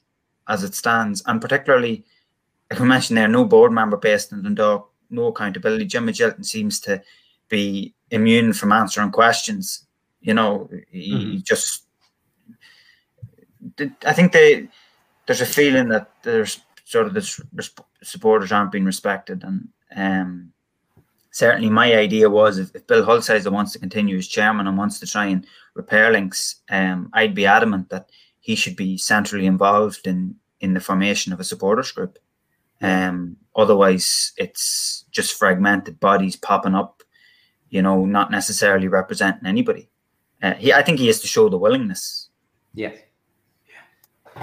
I think the and, respect, sorry, Chris. No, go on. The sort of respect you talked about, like, like Sean Gannon played the majority of his career with us, and the lack of respect, I, I suppose he was, he was shown that, I'd I'd be in agreement with you. I don't I don't think he he should have. Well, not that he shouldn't have, but I don't think we we could have any issues with him not coming out and saying sorry to the fans. I know there was a certain video going around of him talking to the Rovers fan, like a Rovers fan page or something. But look, I think that was just in in jest more than anything else. Like, I don't think the, I, I don't think if you if you talk to him yourself, you you'd know the love he had for the club and what it was at the time. But like, the, he's he's given his career to the large chunk of his career to Dundalk. Everyone everyone at the club loved him, and just the way he was treated at the end was was poor. Like, it was bad reflection on the club, and you were nearly embarrassed by it, you, like yourself. Like, you know. I don't think there would have been any doubt that Sean Gannon would have resigned had he been offered. Like, you know, he, Rovers in, in other years had offered him more money to go, and he and he stayed with Dundalk. Had he been, like, had he been given any sort of an inclination that he was wanted, like, Filippo clearly didn't fancy him last year, um, and he was playing players inferior to him in in, in that type of position at times. Um, like, I remember one year. Stephen Kenny saying, I remember speaking to him one Sunday night, and he was saying, like, mm-hmm. Rovers threw the kitchen sink at Sean Gannon. So, like, they were trying to tap him up for years, like, and, and he stuck through it. And obviously, it was it was probably in his interest when you see the su- success and Dundalk had a better team. But again, I, like, other players too, like John Mountney and, and, and players like that, I'd say if they had been offered terms, you know, well, suitable is a very vague word, suitable terms, but been shown that they, they were wanted and, and there was a, a desire for them to stay. Like, I don't think that any reason to leave. Yeah. Green, I suppose, just as the final one for yourself, where where does this season go for Dundalk? Where do they finish? You kind of touched on it earlier on about Europe. There seems to be maybe a two or three tier table forming. Um, we've got, you know, maybe three, four teams up there in twenty plus points that maybe are having their own little battle. Then there's between, I suppose, Finn Harps, Dundalk, um, Bowes and Derry seem to have their own little battle. Is is that really where we'll probably be? And like you say, it's probably down to a cup if we can get anything from Europe. You see, like, there is only three European places ultimately via the league, and obviously because for so long the, the league winners have been have been winning the cup, then that is, is freed up fourth place. I can see, you know, there being a different winner of the cup this year, and, and suddenly that means that there, there's only sort of three teams to qualify. So yeah. Fourth place is probably attainable. I, I think that top three, even though Dundalk beat Pats tonight, and, and I would question how good Pats are, I, I think they're maybe just a bit ahead. Like, you, you Drogheda were the wings clipped tonight. Um, you know, Bowes, Finn Harps. I don't think there's any question that if you were to go on paper and look at the squads, Finn Harps, Drogheda, Derry, Bowes, I'll have a, a better team than them if they can get a run and, and like they can get themselves into the top half. But I think that'd be about the height of maybe where where the league progress could go, um, but but I think it's the fact that Finn Harps and Drogheda are ahead of Dundalk. Um, well, they were. Uh, I haven't seen the table yet, but like that's a reflection on, you know, well-run teams, committed teams, uh, uh, unity and togetherness, and like we don't know what guys Dundalk are going to take come July, come August. Like, yeah, I think there's. There is substance to the rumours, certainly, that, that Chris Shields might possibly be leaving the club.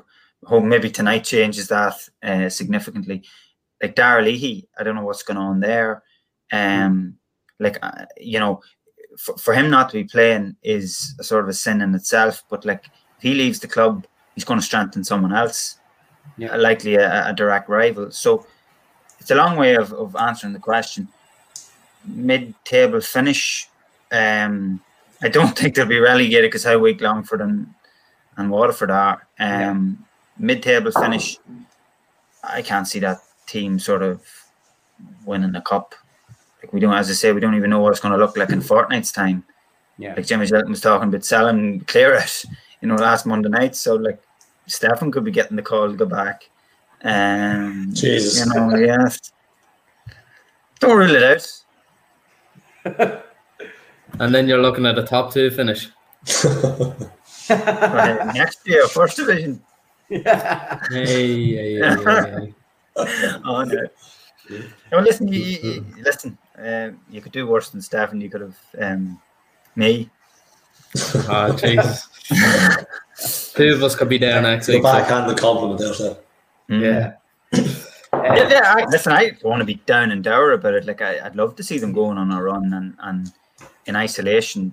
I think it was mentioned earlier on with, with Alan that beating Rovers and Pats in consecutive weeks, you're like, business here, but like, there's nothing to suggest that there's going to be a consistent run um, put together. And the simple fact is, we don't know who's going to be at the club in two weeks' time. That's that seems to be the way it is. There could be another, um, you know, uh, packet full of Americans could land at some stage.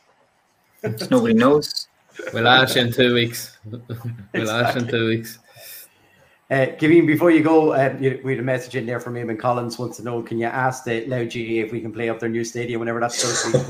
uh, I'm not involved in any of that at all. Listen, I'd let them in. I'd let them in. It's nothing to do with me. I think people seem to have some sort of a thought process that I'm stopping this. I'm only, you know, basically saying, you know, maybe pick six and build a new stadium at that stage, don't you? Yeah, not a chance. Two chances. Or else made the club to Dublin. Yeah, there's probably more of a chance of that, Jimmy. Or, to or Tolman. Yeah. uh, thanks so much for your time tonight. We really appreciate you coming Cheers, on. Yeah. The, no the season's along. We'll love you to pop back on another time again if, if that suits you. Yeah, you'd have to run that by the lawyers and say there'd be a few people probably contact me with some of the things that were said, but they may get in the, in the that's, queue. That's why we do the podcast, Gavin. Yeah, yeah. Anyhow, it could be worse. Could be Jerry Malone. Oh, yeah. Anyway. Live in Oria. We talk to you, man. Thanks for that. Very nice. Cheers. Cheers. Bye. Cheers. Bye. Bye. Bye. Um, yeah, look, I, I think it's it, it's good getting the, the opinion of the two lads there, and it's it's funny when they kind of form opinions similar to ourselves over the past few weeks. It kind of justifies maybe where we're where we're coming from with the inconsistencies of team selections, which, you know, not replacing quality players with maybe, um, and some of these lads could be quality down the down the line, and um, that, that, that we brought in, but it's it's hard to see right now when people are in and out and, and injuries and everything else, so it it doesn't pile up. And um, for an easy one, we'll do one last shout out for the man of the match competition, but I, it's a steamroll. Like, I'm not even. Michael Anime as well back. Yeah, I think you got one. I haven't even counted your one yet, but I can put the. Well, I put you down now for two. Hang on, I have to comment then. Give me a second. um, just, just so we have it. But look, I, I, I think one thing um, this week was we've seen a survey sent out by a club um, looking for feedback from supporters, um, and a lot of it seemed to be aimed around um, relationship with the club and involvement in the community. I mean, what did you guys think of the survey? Cop out. It's like, it's like it's it's not pointless. I won't say it's pointless, but it's. It's like it's not been pointed out to them. It's it's like they haven't.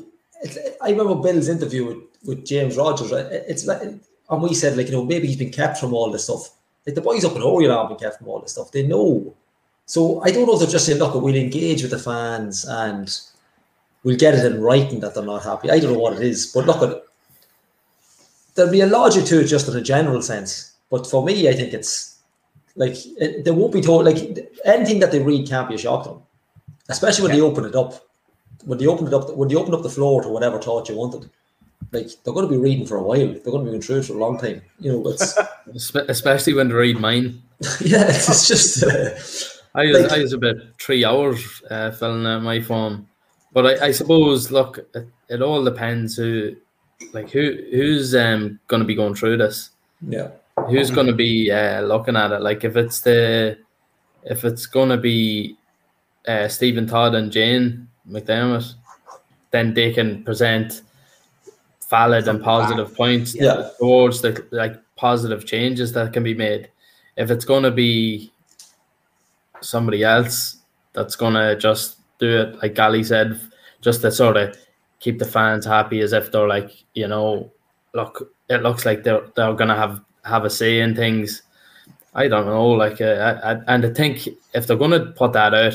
to have to make action on it, mm. or or at least bring the points to the club to say, this is what the fans are looking for.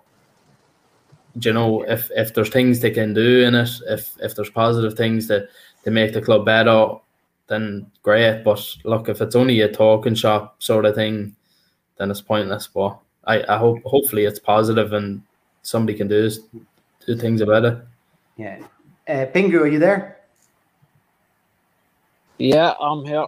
Yeah, just wondering what your thoughts on with the, the survey sent out this week. Uh, I mean, I just seen someone someone comment in there that it's, it's happened. I think Eamon Collins said it's been done a thousand yeah. times before. It's look, I, I think obviously Jim was on a few weeks back, and, and myself and Steph are working um, pretty close with Stephen with the head in the game stuff, and I think they're two good people involved uh, as S L Os, and I think they're people that have have the supporters' best interest at heart. Yeah. Um, honest answer, I, I don't think the survey is going to make too much of a difference. Um, mm. Just with, with everything going on, I wish I was wrong with that, but it's it's just yeah. It's, look, as Eamon says, we've seen it time and time again, and, and there's very little actually comes out about it um, or comes through to it. There might be something, but it's yeah.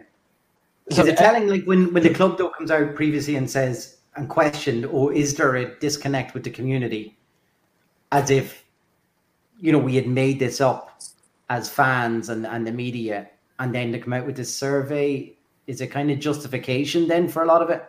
Yeah, well, I, I think, look, it's when you say the club, you're you're using that very um, broadly there. I think it's two people really that are that have come out and said it. It's Jim and Bill that have said that have been taken aback by the by the fact that there's a lack of community. But it's, yeah, look, it's we were talking yesterday, Chris, me and you on the phone, and it's little things like, we can't do it obviously right now with COVID, but when was the last time that there was a half-time game when we had fans back in the ground with underage teams?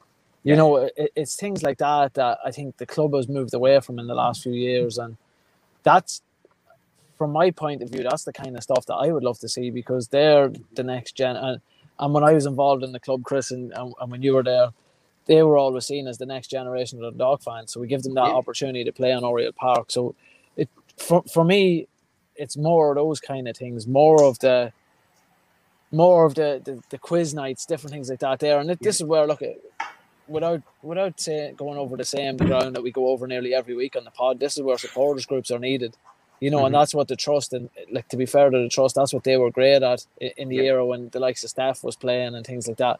There was quizzes once a month.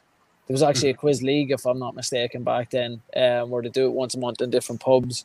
Uh, we were talking yesterday about Shop Dundalk that, you know, every time that there was someone sponsored the club, a player would have went down with Fintan Nelson and got a photograph taken. Yeah. E- even in a COVID era, I, I I don't think that's too hard to do. You know, it's like no.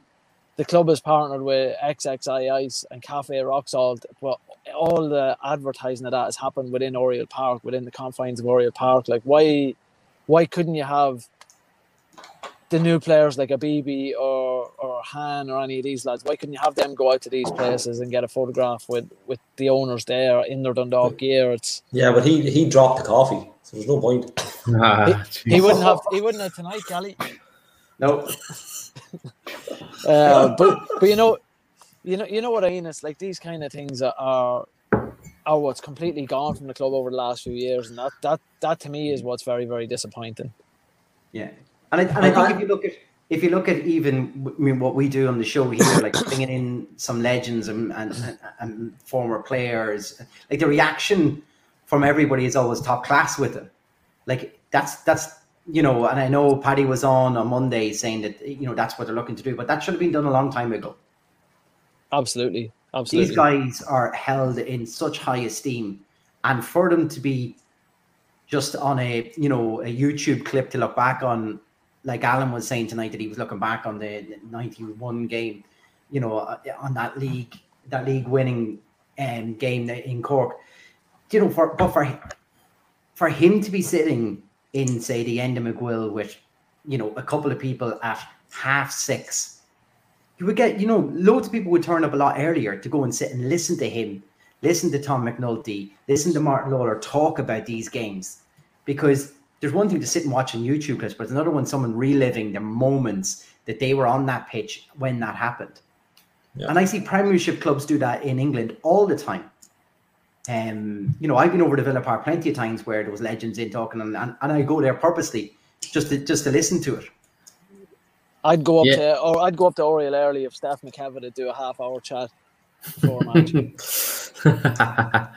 Yeah, look, but look, even like what you are saying there, the little stories that like even Alan was able to tell about the Swedish jersey and mm. you know that that background of getting the hop, like all, all that sort of stuff fascinates me. And yeah, like you're listening, you're like living on every word he's saying, and I, I don't know, like you, you do hold these guys up in, in the highest regard. This, they've they've played with the club, they've won with the club, and most of them come back. Even I heard John Gill mention on L M F M, and the, he's he's a Dundalk fan. Like even after everything that happened, like he's a, out of all the clubs in the league, like he's still a Dundalk fan. Uh, Rossi said it a couple of weeks ago.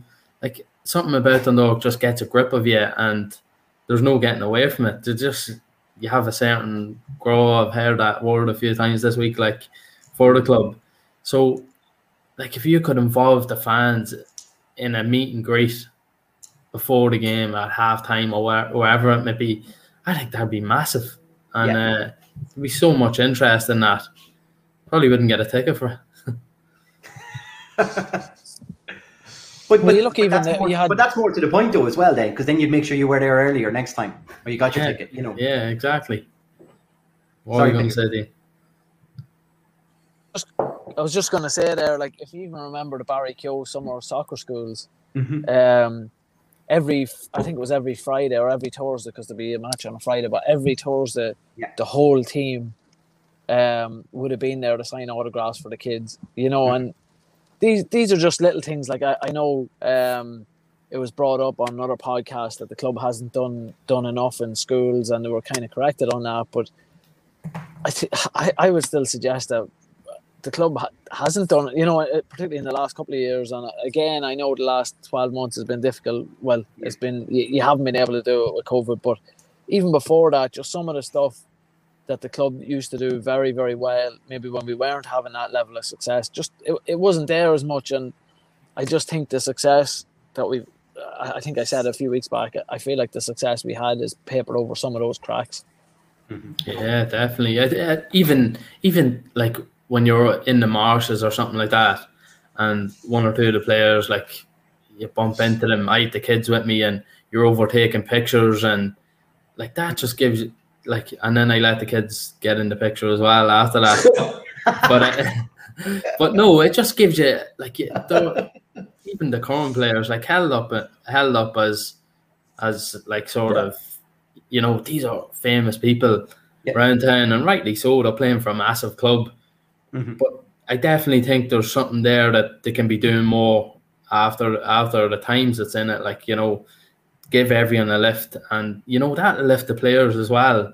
Even as as like a, a squad player in a first division team, you're going up to town, you were getting recognised, and people are saying hello to you, and like, you know, signing autographs back then, not not pictures. Like, so now, like, the players are everywhere, and I think it's massive. So if if something could be done now, I agree. I, I agree. Autographs now, Steph, because you're on the podcast, yeah.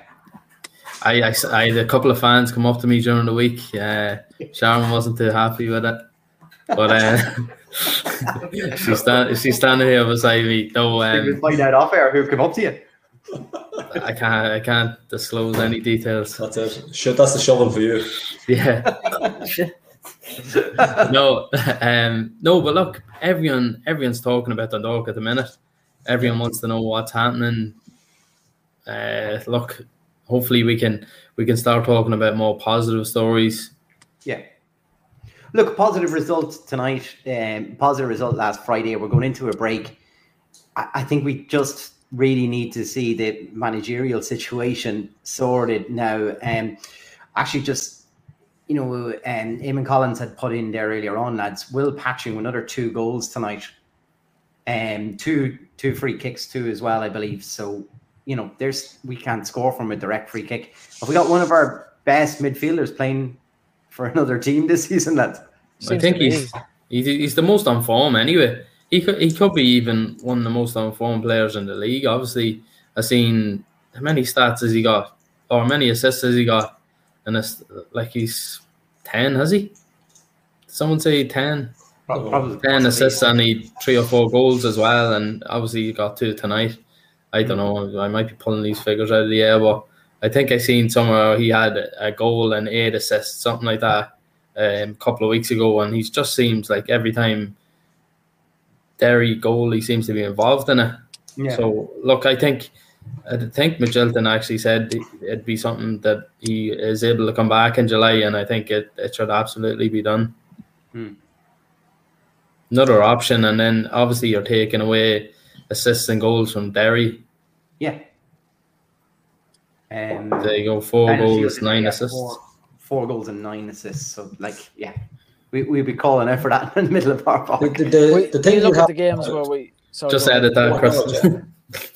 When you look at the games that we just lost out on by a goal, yeah, those, those four goals would help, or those nine assists would help us.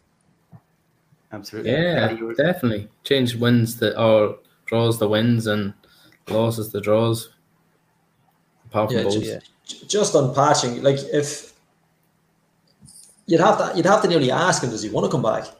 You know, like that's like obviously he's he's a Dundalk player. He's on loan. Dundalk will call him back as soon as they like. He can, he, I I don't know the ins and outs of a loan move. I don't think he can say no, but mm. you'd have to gate someone. So like. Where where do you put him? Done? Like Sean Murray, he's, you've got Fats in that role. Murray, you know, Jim's talking during the week about a clear out. You can't just clear people out of a club. You like, yeah. you know, you can't cut their contracts. You have to pay them. Somebody's got to take them. Mm. Um, but yeah, like I mean, it, it would make sense to go and sign in a new player when you've got patching on the wage bill already. Yeah. Um, I, if I was him, I wouldn't come back. I'd stay where I am for some form and then try and get him re-signed. But the danger is if you don't take him back now.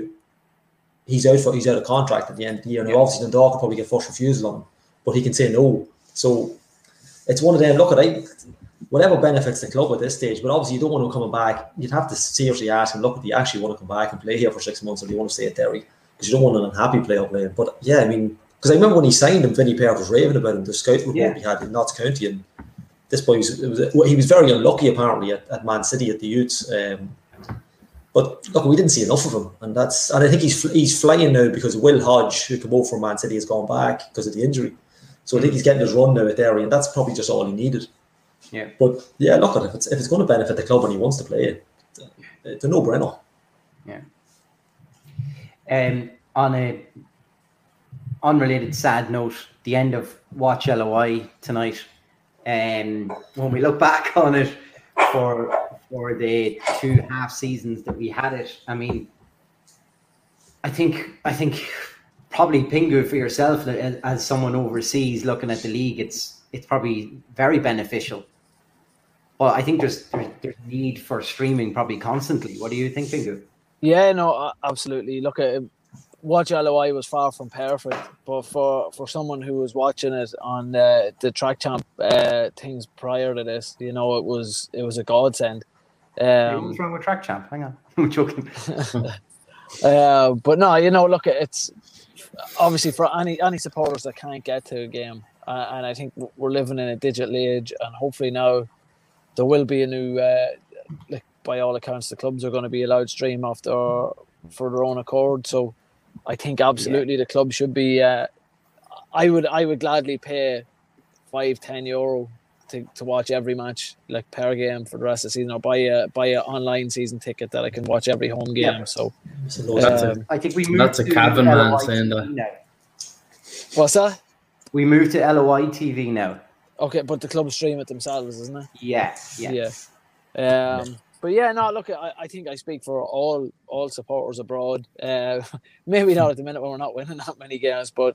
I I got to see a cup final that I hadn't seen any of the cup finals that we won. You know, I got to see some some big games, thankfully, this year. Um, well, maybe some, some games I wasn't too thankful for, but, uh, you know, no, but look, overall, I think it was for people that can't get to get to the ground, I, I think it's a great service. And and hopefully, hopefully now, because we've been crying out for it for years now at this stage, that hopefully now the clubs will be allowed post-COVID to also uh, continue that streaming service.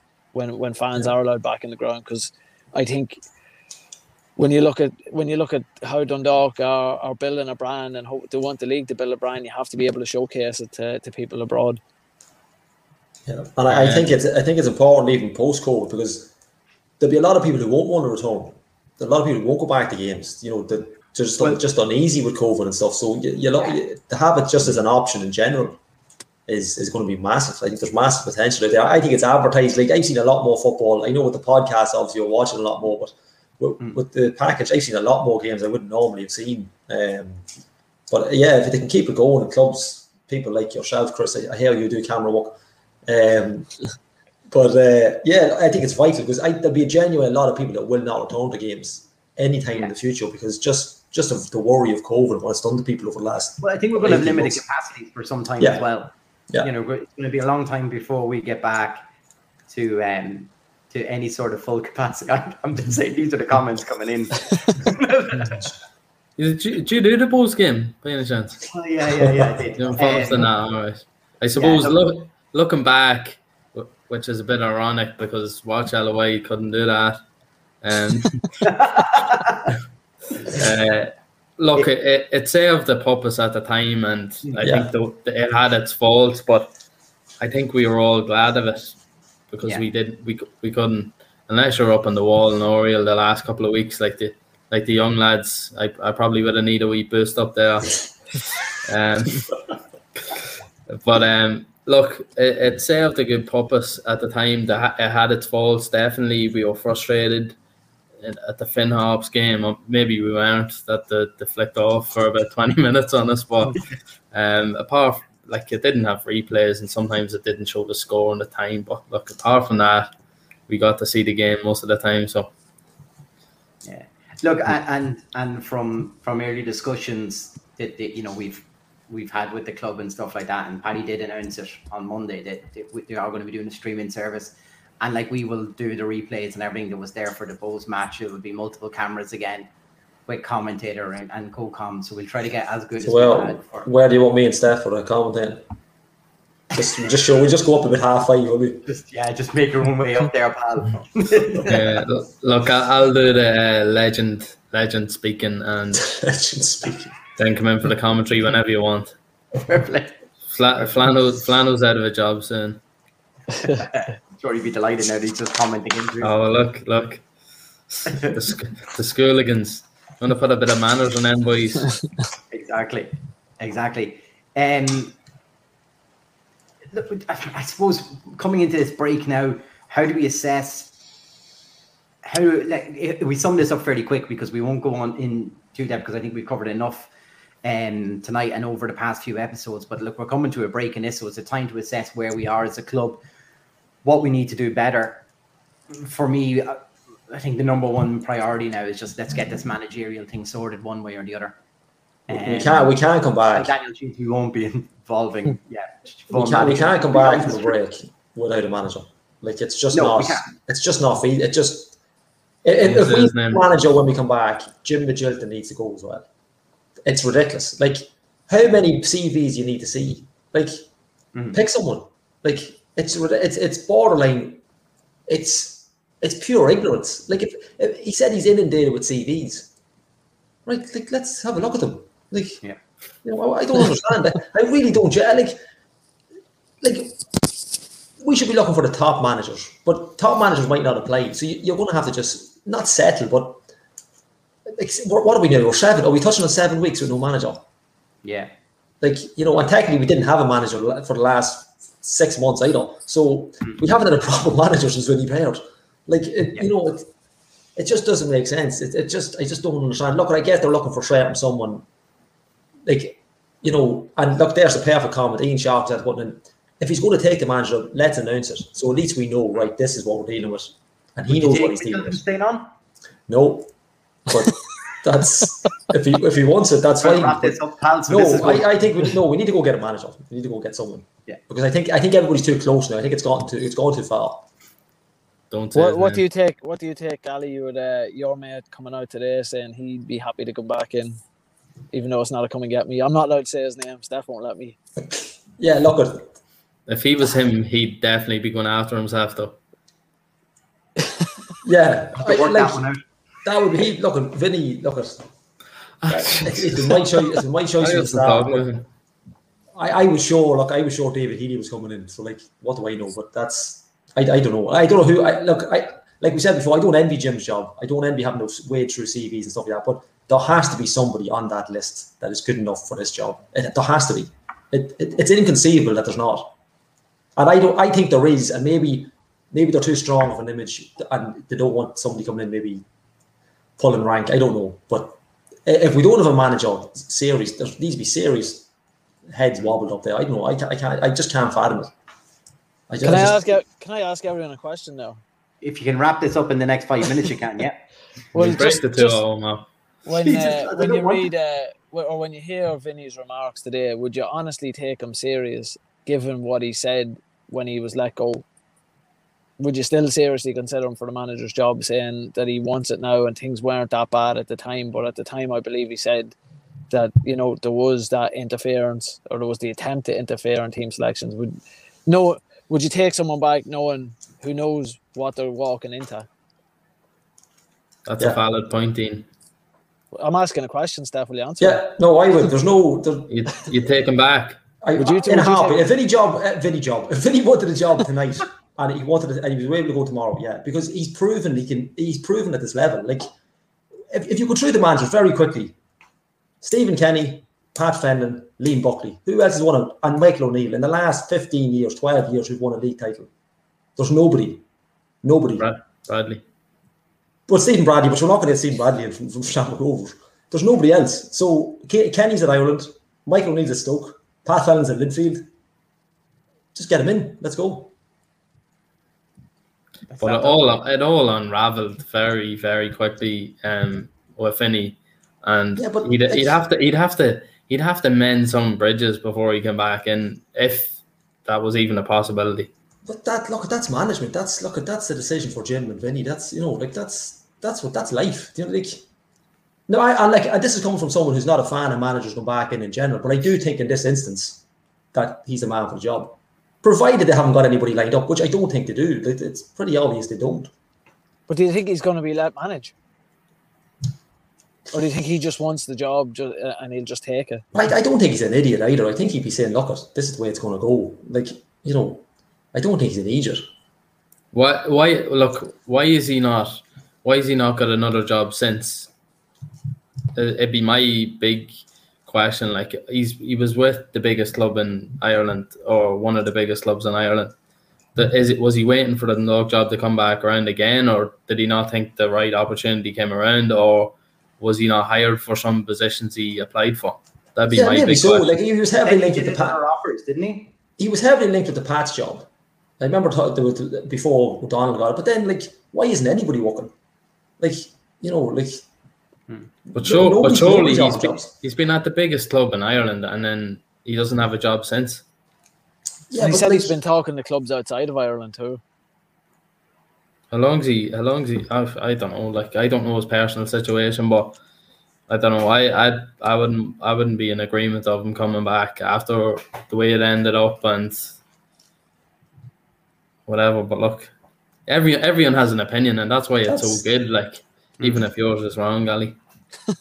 well, well if, so, if somebody can give me a more decorated manager, I'll, apart from Jim McGuinness, apart from Jim McGuinness, like, who's available and who openly said they want the job, there's nobody, nobody. Yeah. And like John Flanagan's after saying, he would need assurances. Of course, anybody comes into that job, but Jim Magilton as a sporting director who's after been sitting in the dugout for seven weeks is going to need assurances. It's going to be a tough gig for anybody. Yeah. But they need to get, they need to really get it sorted because I think that's, I think that could, that could be worth an extra eight, nine, ten points at the end of the season. Just having an actual manager in. Mm-hmm. Yeah. Can we do a man in a match competition, lads? Andy Boyle, game over. Right, Andy Boyle from Gally. Steph. Andy Boyle, with a shout for Val, but Andy Boyle. Andy Boyle. Right, clean sweep. It's it's Andy Boyle across it across. Everybody here. Um, so random person, hang on, comments. Do, do, do, do, do, do, do. Andy Send the pizza to Davey Mark because I bet you feels robbed. Uh, Daniel Shields. Daniel Boom. Shields. Daniel Shields gave out about my hair last week. So Denny's definitely got a pizza for that. Definitely get a pizza now. He can get an, a, he can get an extra. To, he can get an extra topping. Yeah. Um, as a point of order for tonight, um, just to wrap up like we normally would, we'll have a quick look at the table. Um, just going into the break. So we have Sligo, um, obviously still top, um, after the win tonight. So they're on thirty-one points, followed by Shamrock Rovers, still to play tomorrow, twenty-seven. Uh, Pats behind then on twenty-five points. Drogheda in fourth, twenty-two points. Fifth is Finn Harps, eighteen points. As I said, I think we're a little league down here on our own from fifth to eighth. Is nearly its own little league. So you've got Finn Harps on eighteen points.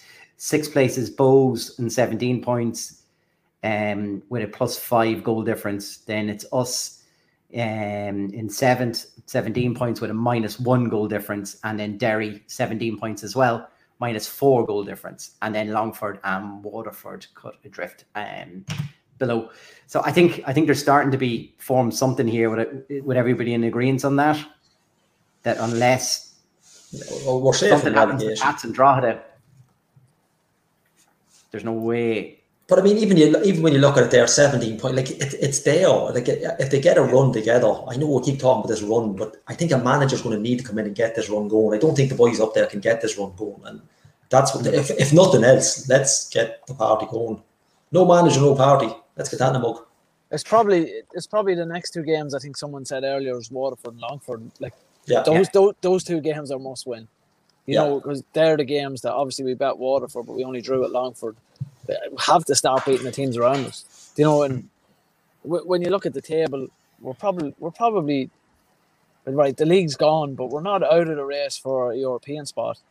Um, it's going to be hard work to get there, but we start, we have to start winning the games against any any of those bottom teams with us. You You're start eight points them. off third, though. Eight points off third, is it? Yeah. yeah.